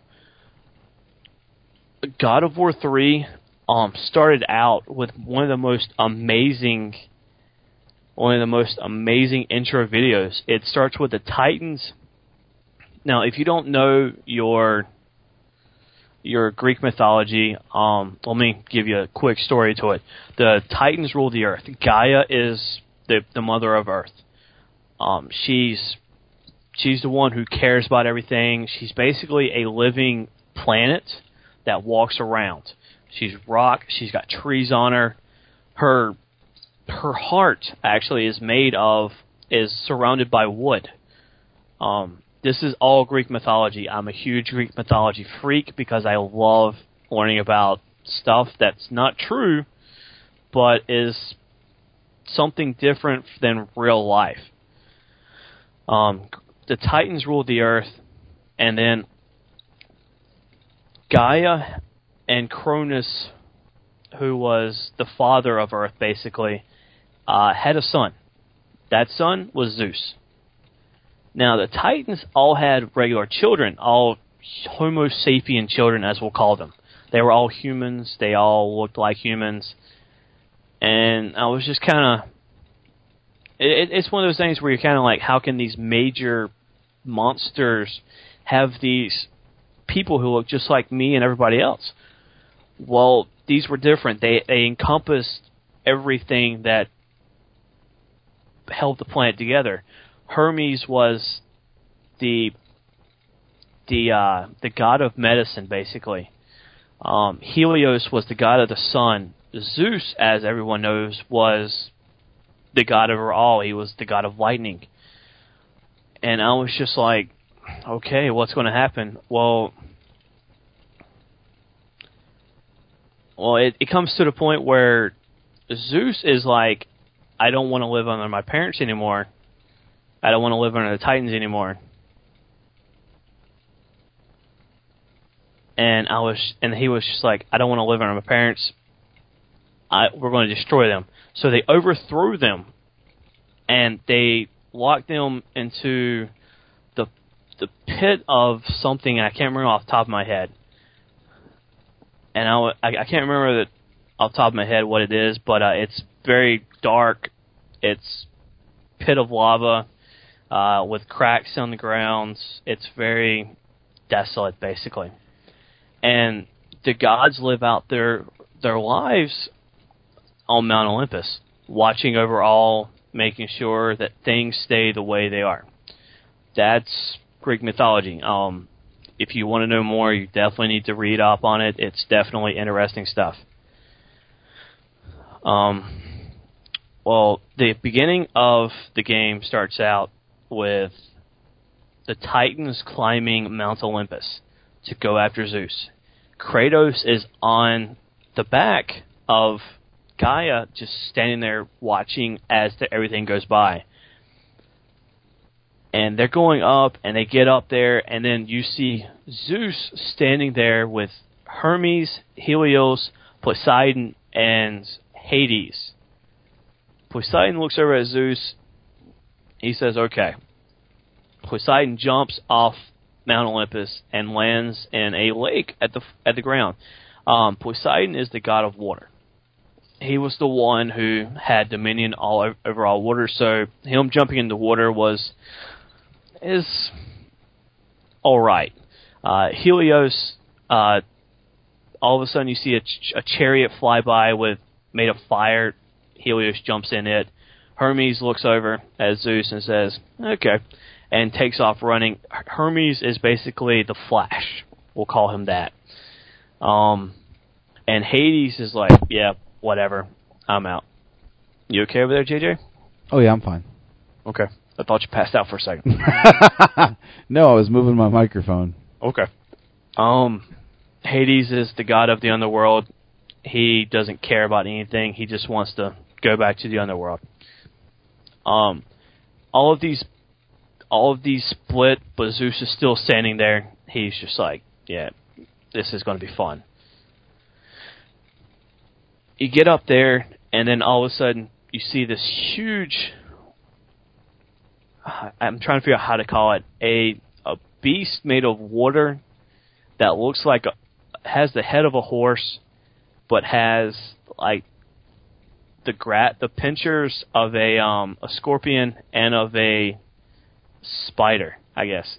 And it's grabbing Titans and pulling it off, and pulling them down to the ground. And Helios is flying around, just hitting people with fire, just knocking people off. Well, Gaia's, like, getting hit, and you see this in the commercials. You see this, like, in the PlayStation commercial. And you got to go and fight this monster. Well, the first god you kill is Poseidon. I don't know why they did that. I would have rather seen Hermes die first, because Poseidon is one of the major deities in Greek mythology. He is the brother of Zeus, if I remember correctly. And I was just kind of like, why did we kill him off? But, oh well. You go through the game, you got to face all of these deities. Well, Hera is the wife of Zeus. She's drunk in the game. I'm kind of like, okay, this is a little different. Out walks Kratos' brother, and Kratos is the son of Zeus, by the way. I know I didn't say that, and I'm sorry. Kratos is the son of Zeus. Well, out walks Kratos' brother, Hercules. Hercules is like twice the size of Kratos. You're like, how can this guy kill Hercules? Well, let me jump off the tangent here for a second. JJ, did you ever see the old Hercules TV show? You talking about with Kevin Sorbo? Yeah. Well, yeah, I'm a big fan of Sam Raimi's work with that. You know, Hercules, Xena, all that stuff. And more recently, I'm a big fan of Spartacus Blood and Sand, which is pretty much the same thing. I think the guy that played, it's Michael Hurst, the guy that was Aeolus in the Hercules series, is the director for that show, and that show is like borderline softcore porn. Every episode, you see lots of fucking and lots of nudity. But Kevin Sorbo, but what a great show! Plays, what's that? But still a great show. Yeah, Hercules. Kevin Sorbo plays Hercules in the game. He is the voice of Hercules. And that was just like one of those geek moments because Hercules is like, I will kill you. I will destroy you, my brother. I am done with you. And he's just saying all this stuff, and I'm just like, this can't be Kevin Sorbo. I've never heard him speak like this. And it was just a really cool moment because Hercules is actually, he's a badass in the game. I mean, I hated killing him, but it was an awesome fight. Somebody else who was also Rip Torn, who is one of my favorite actors of all time, is actually a voice for Hephaestus, who is the blacksmith basically in Hades. He's making all these little things. He's also the father of Pandora, or Pandora's box as it's been known as. Rip Torn is the voice of that. The game is a buy if you own a PS3, straight up. Even if you don't want to play the sex minigame, which I know Josh Pedro is waiting to hear about this. You get to have a minigame, which has been in all the games so far. It's a sex minigame with Aphrodite, the goddess of lust and love. I have to say that this one caught me off guard the most because in all the other games, it's been like the camera pans off of you and goes to a table or something. When you walk into Aphrodite's chambers, she's in bed with two other women. I was just like, okay, this is a little different. And Aphrodite kicks them out of bed and says, Kratos, give me a god to love on today, and all this. I don't want to touch my husband. All these other people I haven't been able to find. You've seen the bridges outside; they're destroyed. Give me someone. And you had the choice to say yes or no. Well, what kind of guy would I be if I said no? So I, of course, clicked yes. Obviously, not a family guy like Kratos is supposed to be. What about his wife and kids? Did he forget about them when he was out slaying gods and laying Aphrodite? Yeah, they're dead. But, well, that doesn't mean anything. What, the memory of them is not sacred enough? I'll get to that in a second, JJ. Calm down. But... That's right, Kratos. Lay a fucking on the whore. Lay it down, Kratos. Oh, it's just one of those things. But the camera pans to the two women that Aphrodite kicked out of bed. They're both topless. I mean, you're sitting there looking at two topless women while trying to click a button. While you're trying to click, and I'm like, I can't click. I'm just looking at these two women. And I was like, okay, I gotta focus. Click the buttons, and the women start talking about, like, oh, look at that power. Oh, look at that move. And they're just talking about that. Well, every time is like a small interval. You've got to go to the next set of buttons. And Josh Beecher says the best. This segment needs to be followed by some internet Dave heavy breathing. Oh. Yeah, no, not tonight. Okay, sorry. Every interval, well, the ending segment actually has one girl turning to the other, pushes her down, and says, "We're going to have some fun right now." And you just see the other girl fall on top of the other girl, and they start making out. And I'm just like, "Okay, seriously, can't be doing this." And as soon as you're done, she was like, "You can follow this portal to go through, or you can stay with me a little bit longer." And it gives you the choice again. Do you want to stay or do you want to go? Well, for good reviewing, I had to stay and play it again, of course. But after that, I went on with the game. The game is basically you're trying to kill Zeus the entire time. You end up with all these fights with these other deities trying to get through. Then you've got sex with Aphrodite. Now I've lost my train of thought. the ending boss battle is one of the greatest boss battles I have ever played in my life. And I have to say that if God of War doesn't get Game of the Year this year, I will be heavily surprised. Because it is definitely one of those games, even though it's a PS3 exclusive, it's one of those games that is synonymous with the PlayStation. I have extremely enjoyed the entire series, and apparently in Europe, Crowley, they're going to be releasing the entire trilogy on the PS3 in one package within the next few months. So you should play it, dude. Seriously. It's definitely worth the money. So, would you say this is a rental or a definite buy? If you don't buy this, I will show up your house and put a gun to your head until you actually buy it. I'll tell you what. If you want to buy me a PS3, I'll go out and buy it today. How's that for you there, Sean? Go steal a PS3 and then buy it. Yeah, I don't think so. You fight Zeus 3 times. I will say it. You fight Zeus 3 times, and all 3 times, it is one of the best things ever. But you need to, when you get done playing the game, once you watch the ending cutscene, you need to wait until after the credits. There's a little piece after the credits that makes you look like, what?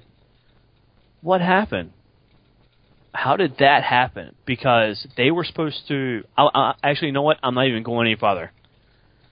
I'm not going to go any farther. If you want to know the spoiler to it, you're going to have to go online and read the spoiler. But watch after the credits, because it is definitely worth it to see what happens. Yeah, that's right, motherfucker. No spoilers on my fucking show. I had to raise my pimp hand, motherfucker. So, yeah, it sounds like it's a pretty cool game. It's too bad I don't have a PS3 to check it out, but maybe someday. And straight up, I know I said this before, but it's the third month in the year. This is only like the ninth biggest game coming out this year. I mean, seriously. We've got the entire year to go out. Mass Effect 2 was what I said. This is going to be a great year for gaming. I cannot wait. No, it should be interesting. So with that said, I think we're actually going to open up the phone lines. I know I've got people that have just been wanting to call in all night. So you are done with the review, correct? Yeah, but I was hoping you'd announce the matches for WrestleMania. Oh, yeah. If I can remember off the top of my head, the E-Fed is actually out right now. If you go to the YouTube page, it should be there. I put everything out today. I recorded everything and got it uploaded today, so it's all there.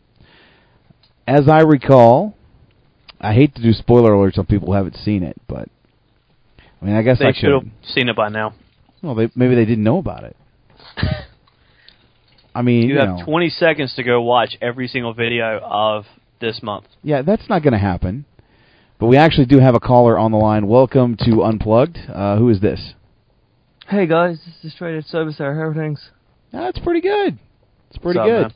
Apparently, I was just fixing to list some of the matches that are going to happen at Mania, and I guess it's a good thing that you called in because you're actually involved in one of those matches at WrestleMania this year. I know, I just finished watching the broadcast, and apparently I'm in Money in the Bank. That's right, you're in Money in the Bank, along with, as I recall, the Canadian Horseman, Santo Loco, One Man X, actually qualified for Money in the Bank, believe it or not, Vetley Torgerson, and who else am I missing? There's 6, and I can't think of the last person. Don't ask me. I haven't seen it yet. Oh, well, see, there you go. Giving away spoiler alerts. Like I said, so it's going to be interesting. We've also got a triple threat Intercontinental title match. The winner of the match will be the first Intercontinental champion between, believe it or not, Crelly. Crelly. God help us. Sean is involved in it as well. Hey, there you go. And so is the Hef. So one of you three is going to be the Intercontinental Champion. Amazing. I'm thinking me. Well, you can think all you want. We'll see what happens at WrestleMania. Yeah, I think when we did the first incarnation of the EFED, the half was the first Intercontinental Champion. And he did pretty good. So I definitely got to say, going against the half might actually, I definitely think I have a strong non-chance of winning. Well, and that was one of the reasons that I had to put the half in. You know, he was the Intercontinental Champion. He never lost that title. But we did, you know, change some things. You know, the whole EFED changed drastically. Yeah. So I had to put him back in that. We've got a Fatal 4-Way, which is going to be an Extreme Rules match. I do believe it's Mace, Grash, Sean Waltman, and who the hell is the other person that I have in that match? See, like I said, I did all this stuff, and I don't have everything written out in front of me as to what I did. CJ, you're going to be at WrestleMania, I promise you. Everybody who's not in the matches that I've listed, I'm putting together like a battle royal or maybe even a couple of other matches. So you're going to be on the card. Everybody that is a part of the EFED will have some placement on the card. I know we've got Kyle Corvin taking on Don Juan, which should be an interesting matchup. We've also gotten tag team action, the finals for the tag team championship. It's going to be the Board of Education members, the Power Andy Knowles and Mr. V, taking on the North American Exchange, the team of Flair 16 Time and Shin Sensei. So one of those teams is going to walk out the new tag team champions at WrestleMania. We've also got another tag match on the horizon as well. The IRA taking on the Loose Cannons, which consists of Zach Clark and Pillman 9mm. So, and it seems like I had some other matches too. So wait, Clark is actually involved in this? Oh. Seriously? He actually is, because he was part of a tag team when I started stuff up. Oh yeah, that's right. Huh. So we'll have to get him over here just to make sure that he's still involved. Well, you know, a lot's going to change after Mania. Some people may drop off. Some people, you know, might stick around. Some people might not. It's just, you know, with what I had to work with, that's what I pretty much put up. Oh, okay. I'm sorry to cut you off, man. This just came to mind all of a sudden. To David Stevens, I know you're not listening anymore, David, but seriously, you are never allowed to say, "Come play with me for a second." You're never allowed to say that ever again. Yeah, that was pretty creepy, all right. That was an interesting moment. Brother. I'm sorry. No, man, it's okay. I just want to say, JJ, that was a great card you put together there. You know, I just watched it there and I was like, well, that's pretty cool. I just kind of listened, you know, to all the matches again, and you know, I'm really looking forward to see how it comes together now. But if I can just say one or two quick words about my match at the WrestleMania, if that's okay. Yeah, go ahead. You have the floor. Okay. You know, after the Royal Rumble, you know, when I made my proper debut in Showdown Championship Wrestling, you know, I didn't get the job done. It just wasn't mine. I had to look on, and this radio cyberstar thought to himself, he's like, okay, well, I have to make an example, and how can I make the impact that I need to do? And Money in the Bank is my opportunity. I've spent the months since the Royal Rumble going from Dojang to Dojang throughout Ireland, you know, honing my skills. Everyone in that match is just a simple 3 letters away from being knocked out. The GCD. They go straight to sleep, and all I have to do is climb the ladder and get what's rightfully mine. A shot at the World Championship. And with 6 men involved in that, your chances are better than a 10-man, so trust me. Yeah, and you know, me being straight edge, I have the clarity of mind and the ability to walk away out of WrestleMania, Mr. Money in the Bank, Mr. Straight Edge, Money in the Bank. And actually, speaking of that, too, I forgot to mention what the main event's going to be. As most of you have seen the EFED Showdown Saturday night broadcast that I just put up today, will know that Trey and JSK kind of had some interference by the champion, Psycho Siciliano. I was going to name maybe a battle royale and have the winner of that face Mike later on in the night at WrestleMania, but due to the interference that he basically caused those guys their shots at the title and allowed Andy and V to advance, I have decided to book a triple threat match. So Mike Siciliano's got some major problems. He's going to have to take on Trey and JSK in a triple threat match at WrestleMania, and I don't like his chances. I have to say that I'm kind of worried for Mike. I can see him losing the title, and that's definitely going to cause a rift for him. So good luck, Mike. That's all I can say to you, brother. You know, Mike has been a great champion, but you know, we'd have to see how it goes. You know, going against the tag team is never going to be good. You know, if JSK and, you know, the Trey Dog can work together, you know, we might just, you know, see a new champion. Well, and that's the other dynamic too. This could be a blessing for Mike. This could be a curse for Mike, because if they work together on the same page and be the team that we know that they are, then the chances of them taking Mike Siciliano out of this match are good.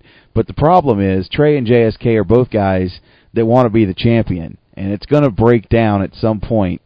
So regardless of you know, what we think is going to happen, this main event for WrestleMania is going to be interesting.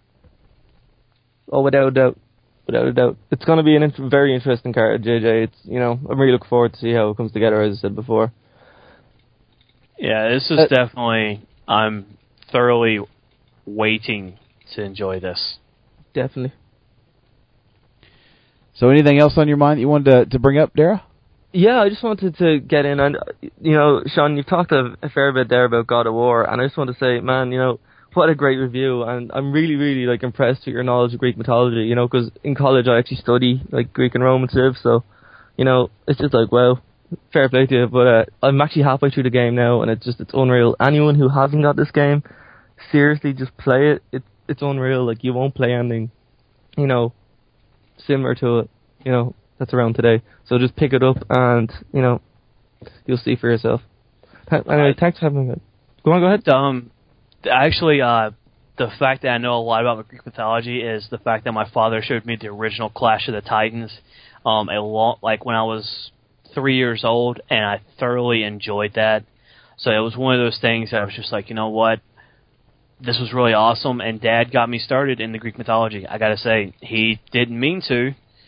He didn't want me to know about all this, but I thoroughly enjoyed Clash of the Titans, the original. And I actually told my father several times, you need to plan to go see that movie, the new remake of it, when it comes out, because I have spring break that week. So we're going to go see this movie, whether you like it or not.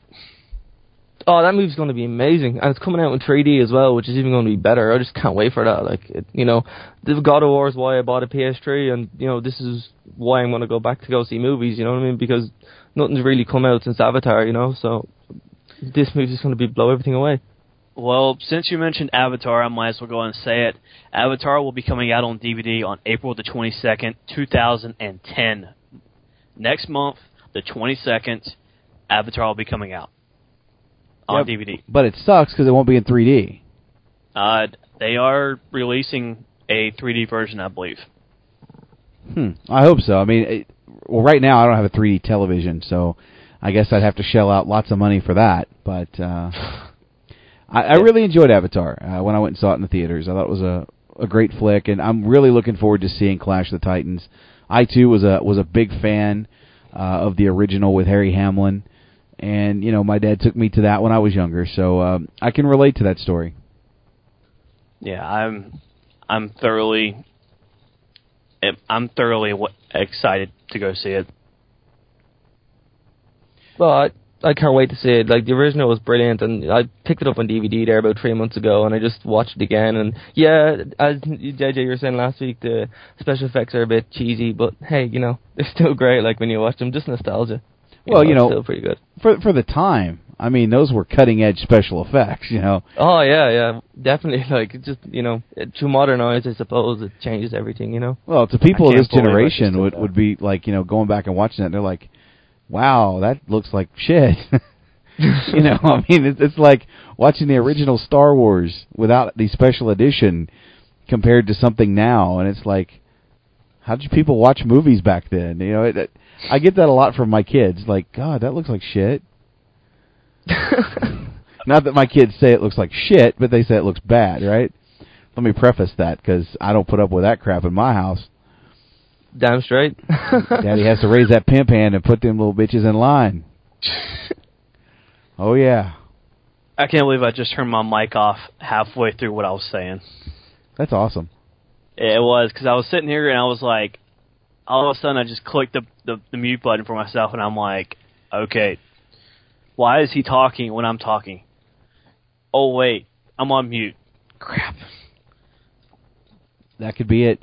So Derry, is there anything else you want to talk about, buddy?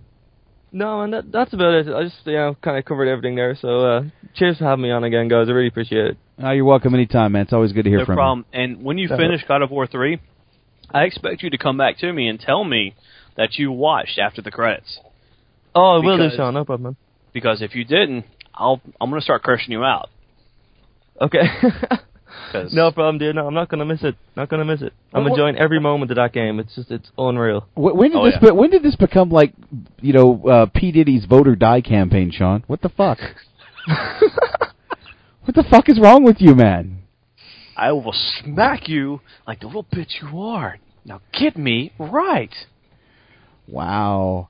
All right, Dara, thanks for calling in, buddy. Cheers, guys. We'll talk to you later. Bye-bye. Wow, what the fuck is with you tonight, Sean? I'm in a good mood. I'm sleepy, but I'm in a good mood. Holy fuck. So the phone lines are open again, guys, if you want to call us. Of course, add Sunday Night Showdown to your Skype account, or you can reach me at 501-588-7957. Yes, it's memorized. I bought the fucking number. Thank God I didn't stumble this time, right? Yeah. At least I didn't have to come behind you and like, oh, JJ, you're wrong. It's this number. Yeah, that didn't happen. That never happened, Sean. What the fuck are you trying to say here, buddy? I'm still surprised. I was reading your Facebook status today on the Bret Hart documentary you were watching, and I'm very happy to say that I saw you type, yes, dear, to Harmony as she asked if you DVR'd it. Look, that was a great moment. Let me be honest with you, okay? I haven't seen my wife in a week, so don't even. Don't even. Yes, I say dear. Yes, dear, because she wanted me to tape something for her. You're killing me, Sean. You're killing me. Once you get married and know what it's like to be in a relationship with somebody like that, trust me, you will understand. I'm pretty sure I'll be there very soon. So, well, with that said, we actually do have a new caller on the line. Welcome to Unplugged. Who is this? Hey, guys, this would be the Australian resident, Nemesis.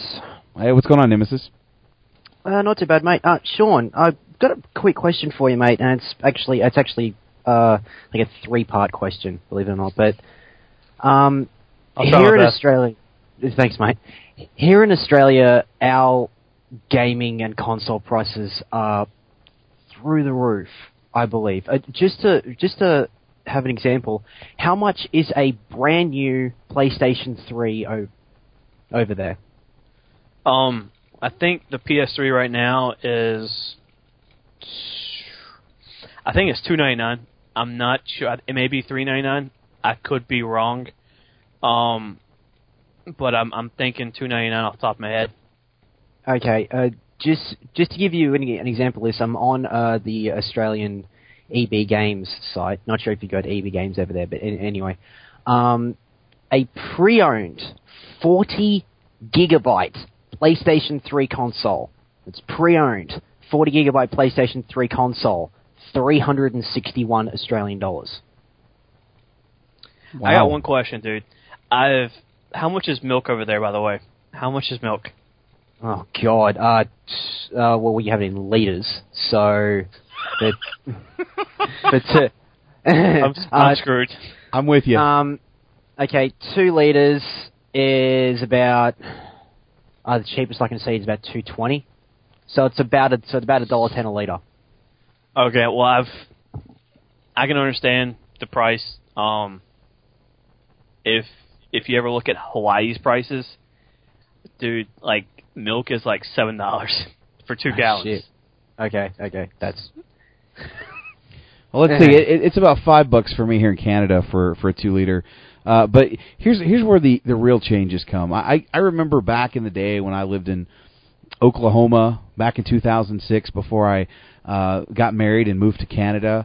I remember the good old days when I used to go to McDonald's or, you know, Taco Bell or any fast food restaurant to get something to eat. Back in the day when I would get a combo meal for about $5, when really I'm buying the same thing here in Canada and it's costing me $10. Oh. I mean, you make more money here, but everything is so damn expensive. I pay literally to rent the house that I'm in, and it's a nice, like, $500,000 home. I'm paying $1,700 a month to rent this place. Insane. The price of living here is crazy. Wow. Like, I my place that I'm renting at the moment, I'm bleeding up my ass for, but it's like $325 for a 3-bedroom duplex townhouse. Well, now, see, before I moved here, I was in Oklahoma, and I was in a gated apartment community with a golf course, and I was literally paying, I had a roommate, and we split everything down the middle. My rent was about $360, $375, and like I said, that's for a gated community with a golf course. Nice. Wow. The bad thing with me is that my sister's a med student. She gets about a third of what I get, so I'm the one having to pay all the rent, all the bills. Well, she's the one that's better off than me, I guess. But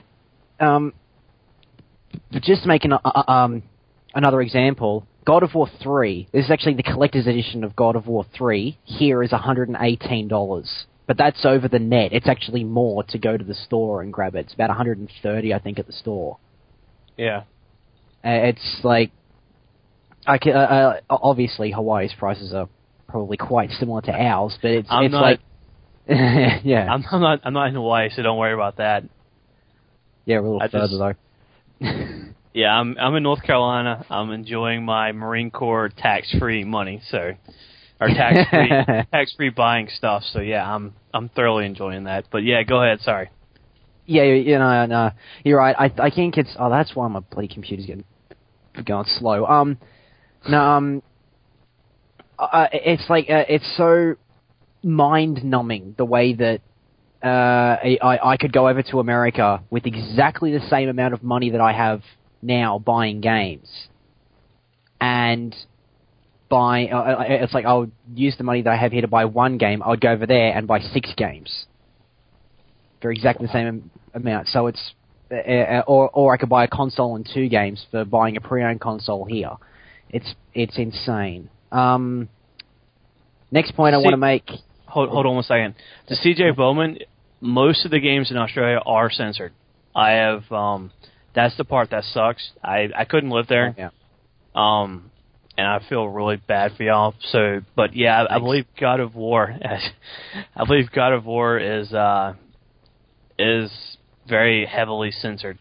So yeah, it's only just scraped into the MA-15 range for us. Only just. Yeah, we haven't got an R rating here in Australia, and it's killing most of us. Yeah. Just the next point I want to make. If Shawn Michaels and Undertaker get to a draw, I will very happily film it so it's on YouTube. I will very happily cook and sit down to a beautiful roast dinner of boiled radiators. Lovely. David Stevens is so wrong on that call. There's no fucking way that it's going to be a draw and they're going to set up for a rematch next year. No fucking way. No way. Yeah, it's. I think it's like I said before as well. I don't care who wins. I, honest to God, they've built it up too much. They've made me completely resent the streak. But Undertaker can't lose. I would agree. He should not lose. That is his legacy. To take that from him is just a bad idea. But you know. Who knows? Shawn Michaels is not the guy to take that streak. If they decide to give it to somebody, it should be a guy like Sheamus or a new superstar, just coming into the company that's going to make a huge impact. Because what bigger impact would a guy have than to take the Undertaker's streak from him? I mean, exactly. Bar none. That's it. You do it, you're a made man. Yeah, exactly. I when I first thought of Lesnar coming in, I thought, oh God, there's the streak. That's what I thought when I saw Lesnar come in. Now that you got Bryan Danielson, Ted DiBiase, you've got all those kind of guys in there that are...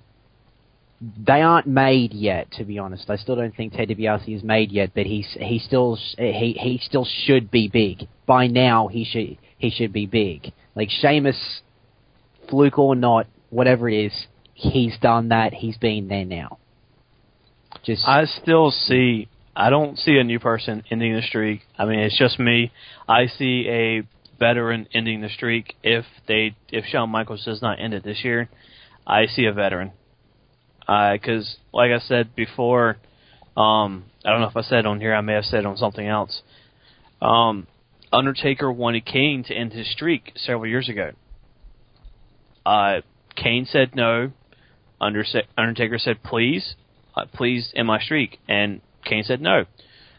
Vince said, well, at some point, if you change your mind, we'll do it.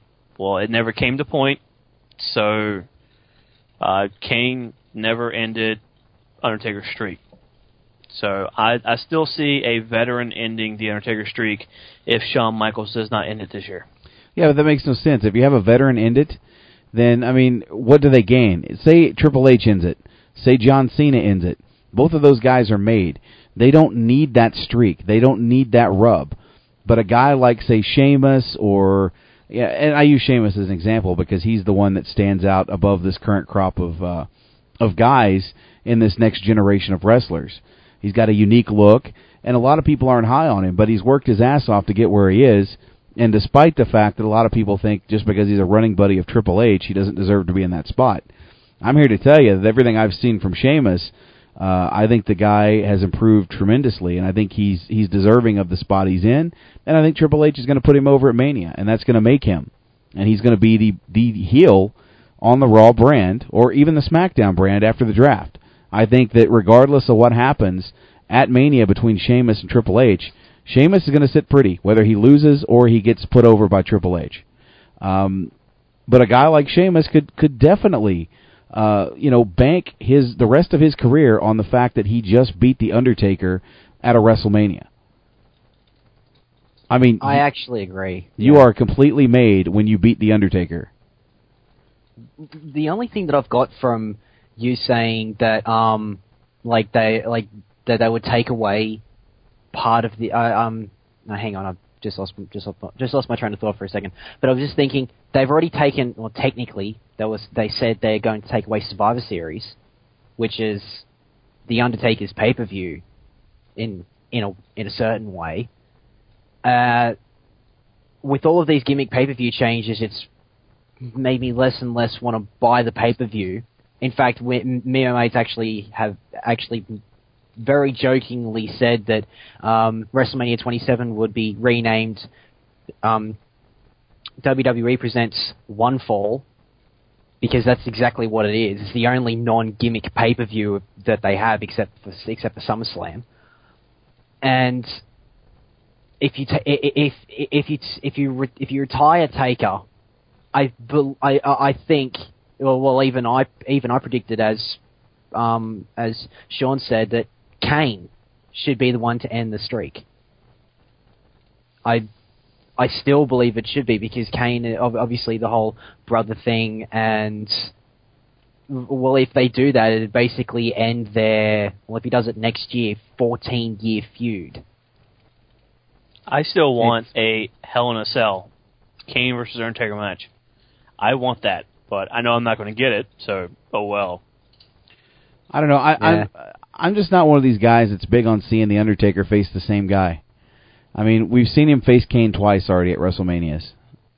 Now we're seeing him face Shawn Michaels at two different WrestleManias.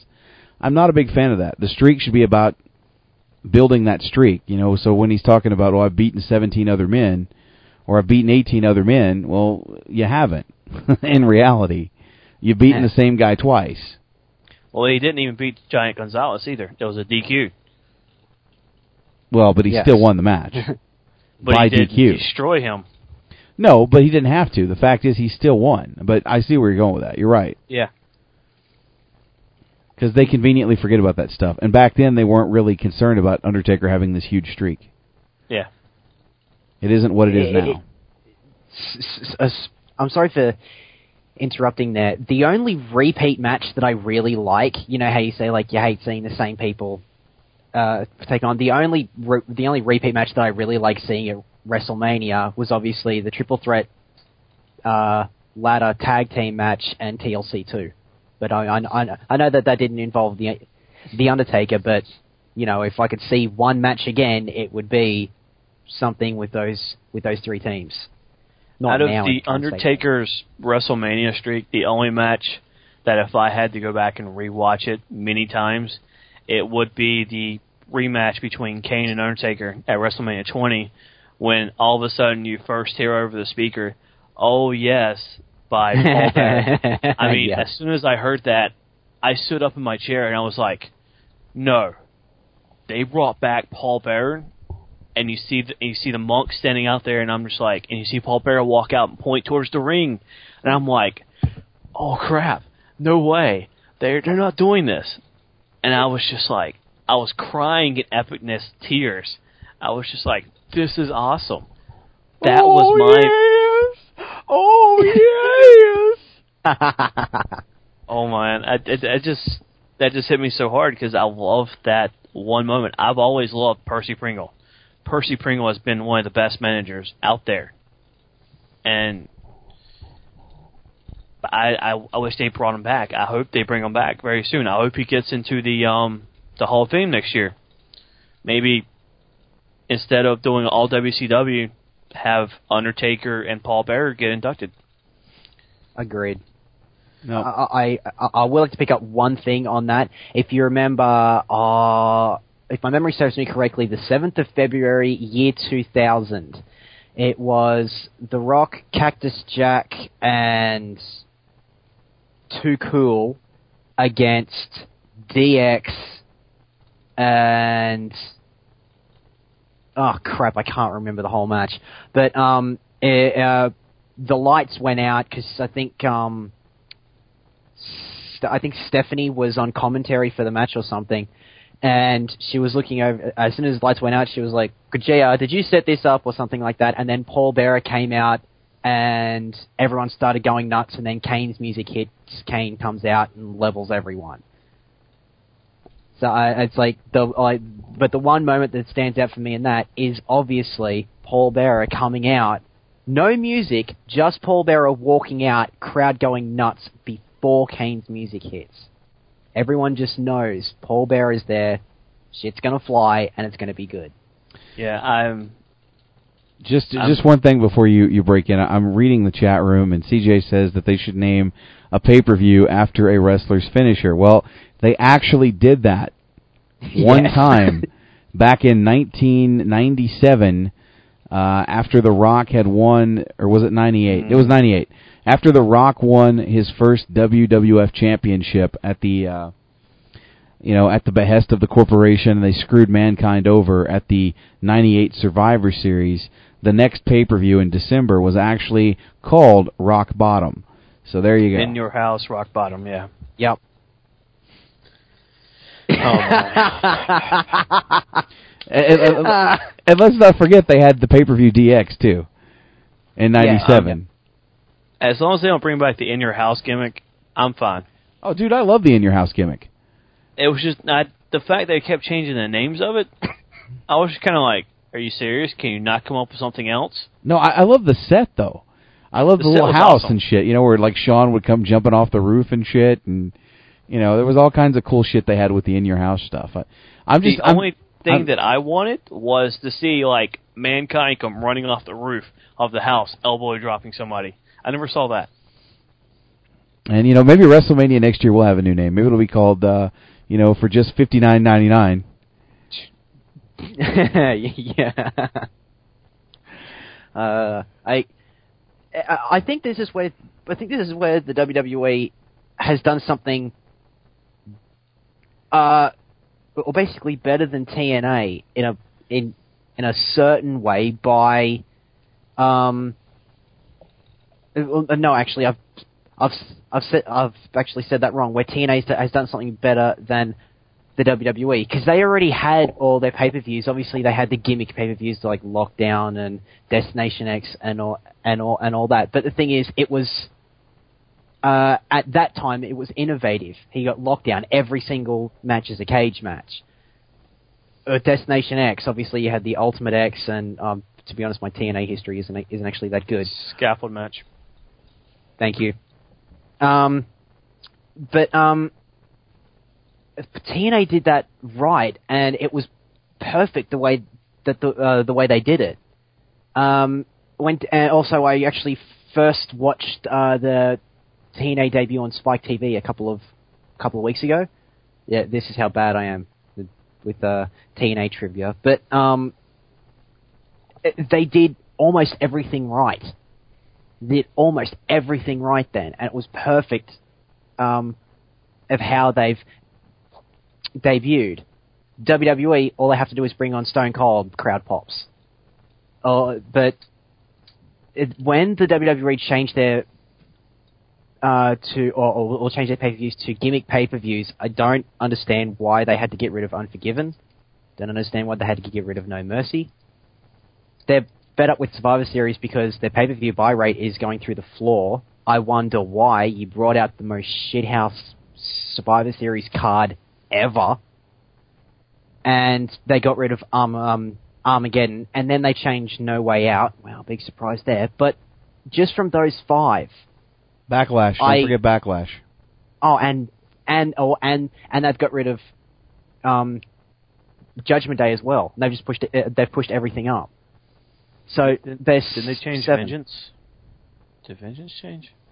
Night of Champions. Now it's after SummerSlam. Yeah. As well. So yeah, there's 8 changes. I'm not sure if the Bash is still in there. There's 9. So it's from these 9 changes, the only pay-per-views that I want to buy is WrestleMania, SummerSlam, Royal Rumble. I don't want to see the rest. And why? Apart from the copyright infringement notices, I guess, that they just want to keep on themselves. Why the hell did they bother doing it?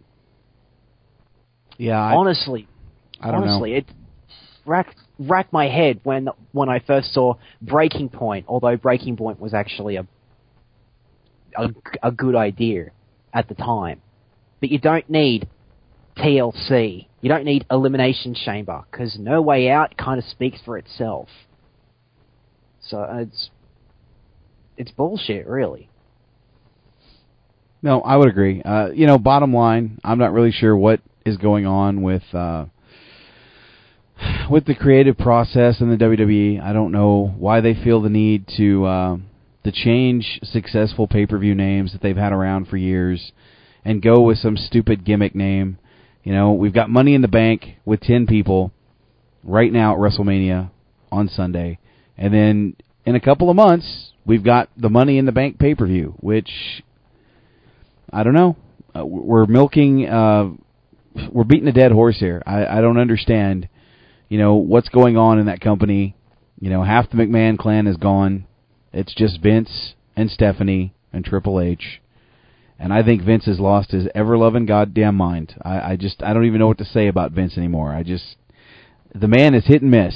One minute he's a genius, the next minute, for every one person he's made, there's 20 people out there that he destroyed careers on. So, I don't know.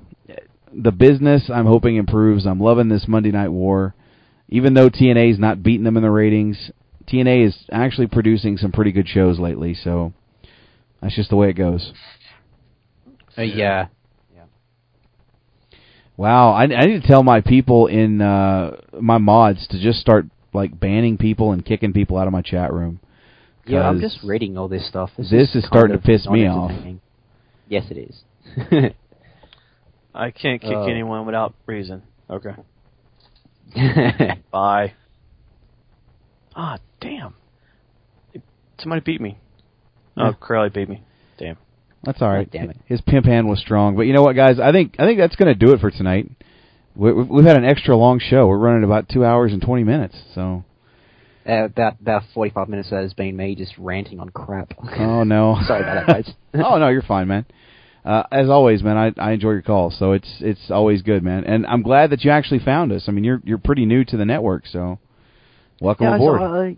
I'm sorry to cut you off again, but it's been kind of hard to actually find people who are that or who are this. I believe they were just passionate about how they feel and they want to get their point across. And I'm just. Absolutely thrilled, and it's been an absolute pleasure to call in and talk to you guys.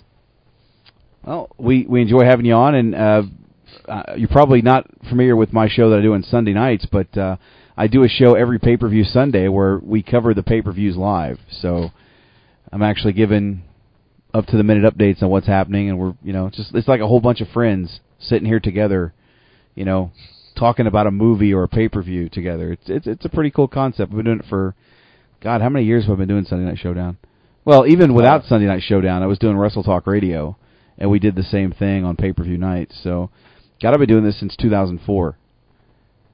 And then Saturday night, they've got Quick Picks. Every Saturday night before the pay-per-view itself, you got Quick Picks, which is always a great event because the guys sit there, choose their picks, and people call in and give their picks up, which is extremely cool.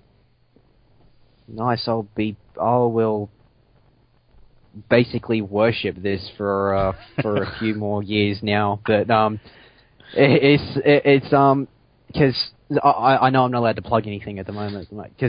I write up a wrestling article every week, and I've basically been I've now been told with my wrestling article that I'm not allowed to edit myself. I'm not allowed to censor myself. And I'm not allowed to have fake advertisements about stuff in it because apparently it could be real. So it's basically going to take up 600 words of my 2,000-word article. I now have to fill in for stuff that I don't really need to get. So. Nice. Oh, well. Anyway, thank you very much once again, guys. I guess I'll let you guys finish up. All right, Nemesis, we'll talk to you soon, buddy. You're more than welcome to come back on anytime, dude, once we're on here. No problem, mate. We thoroughly enjoy having people on here. I'll always be on, mate. If you guys are here, so am I. Sounds good, man. We'll talk to you soon. See you guys. All right, Sean. It's been a hell of a show. Yes, it has. It's been a good show. It has been a good show. This has been two nights in a row that I've kind of gone over. Wrestling News Live went 3 hours last night. We're going just about 2 hours and 30 minutes tonight. So. Well, we usually go about 2 hours, though. It was just the extended Carnage crew that kind of pushed us over a little bit, which I have to say, I thoroughly enjoyed the Ted DiBiase interview. I will thoroughly say that. Ted's a good guy, and I'm glad they got him on. And, a big coup for them, really, because this is the week that he's going to be inducted into the Hall of Fame. So, kudos to them. Oh, yeah. Well, with that said, is there any final parting words you have for me? The only thing I gotta say is to Corelli and the Hef, prepare for destruction. That is all I have to say, because I will be walking out with that Intercontinental Championship. Oh yeah. Well, we will have to see. WrestleMania is just for us is 2 weeks away, just about. Yep. So it's going to be interesting. But with that said, guys, we're getting the hell out of here. On behalf of David Stevens, on behalf of Rick from Carnage Crew, on behalf of the Nemesis. And, of course, Sensational Sean. I'm JJ Sexay, and I'm unplugging this motherfucker. We'll see you later. Peace. Bye-bye.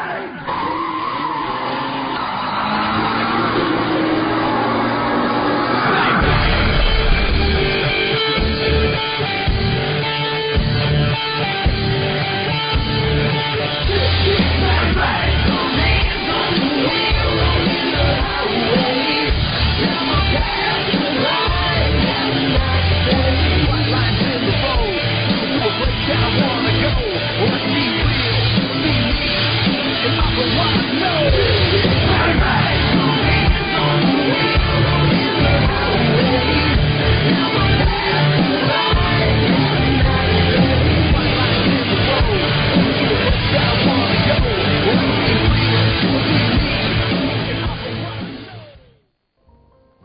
As for me, I'm sitting here completely naked after my bath. I'm just going to enjoy this waterlogged steak.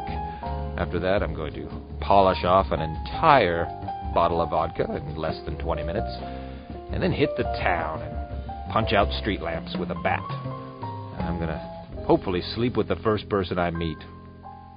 I hope you do the same, even if you're a child or a recovering alcoholic or an elderly person. You got to live life, huh? Does that sound good? Great. Now you do me a favor. You stay classy and give me a call sometime. I'm at 646-424-9166. Hope to talk to you real soon.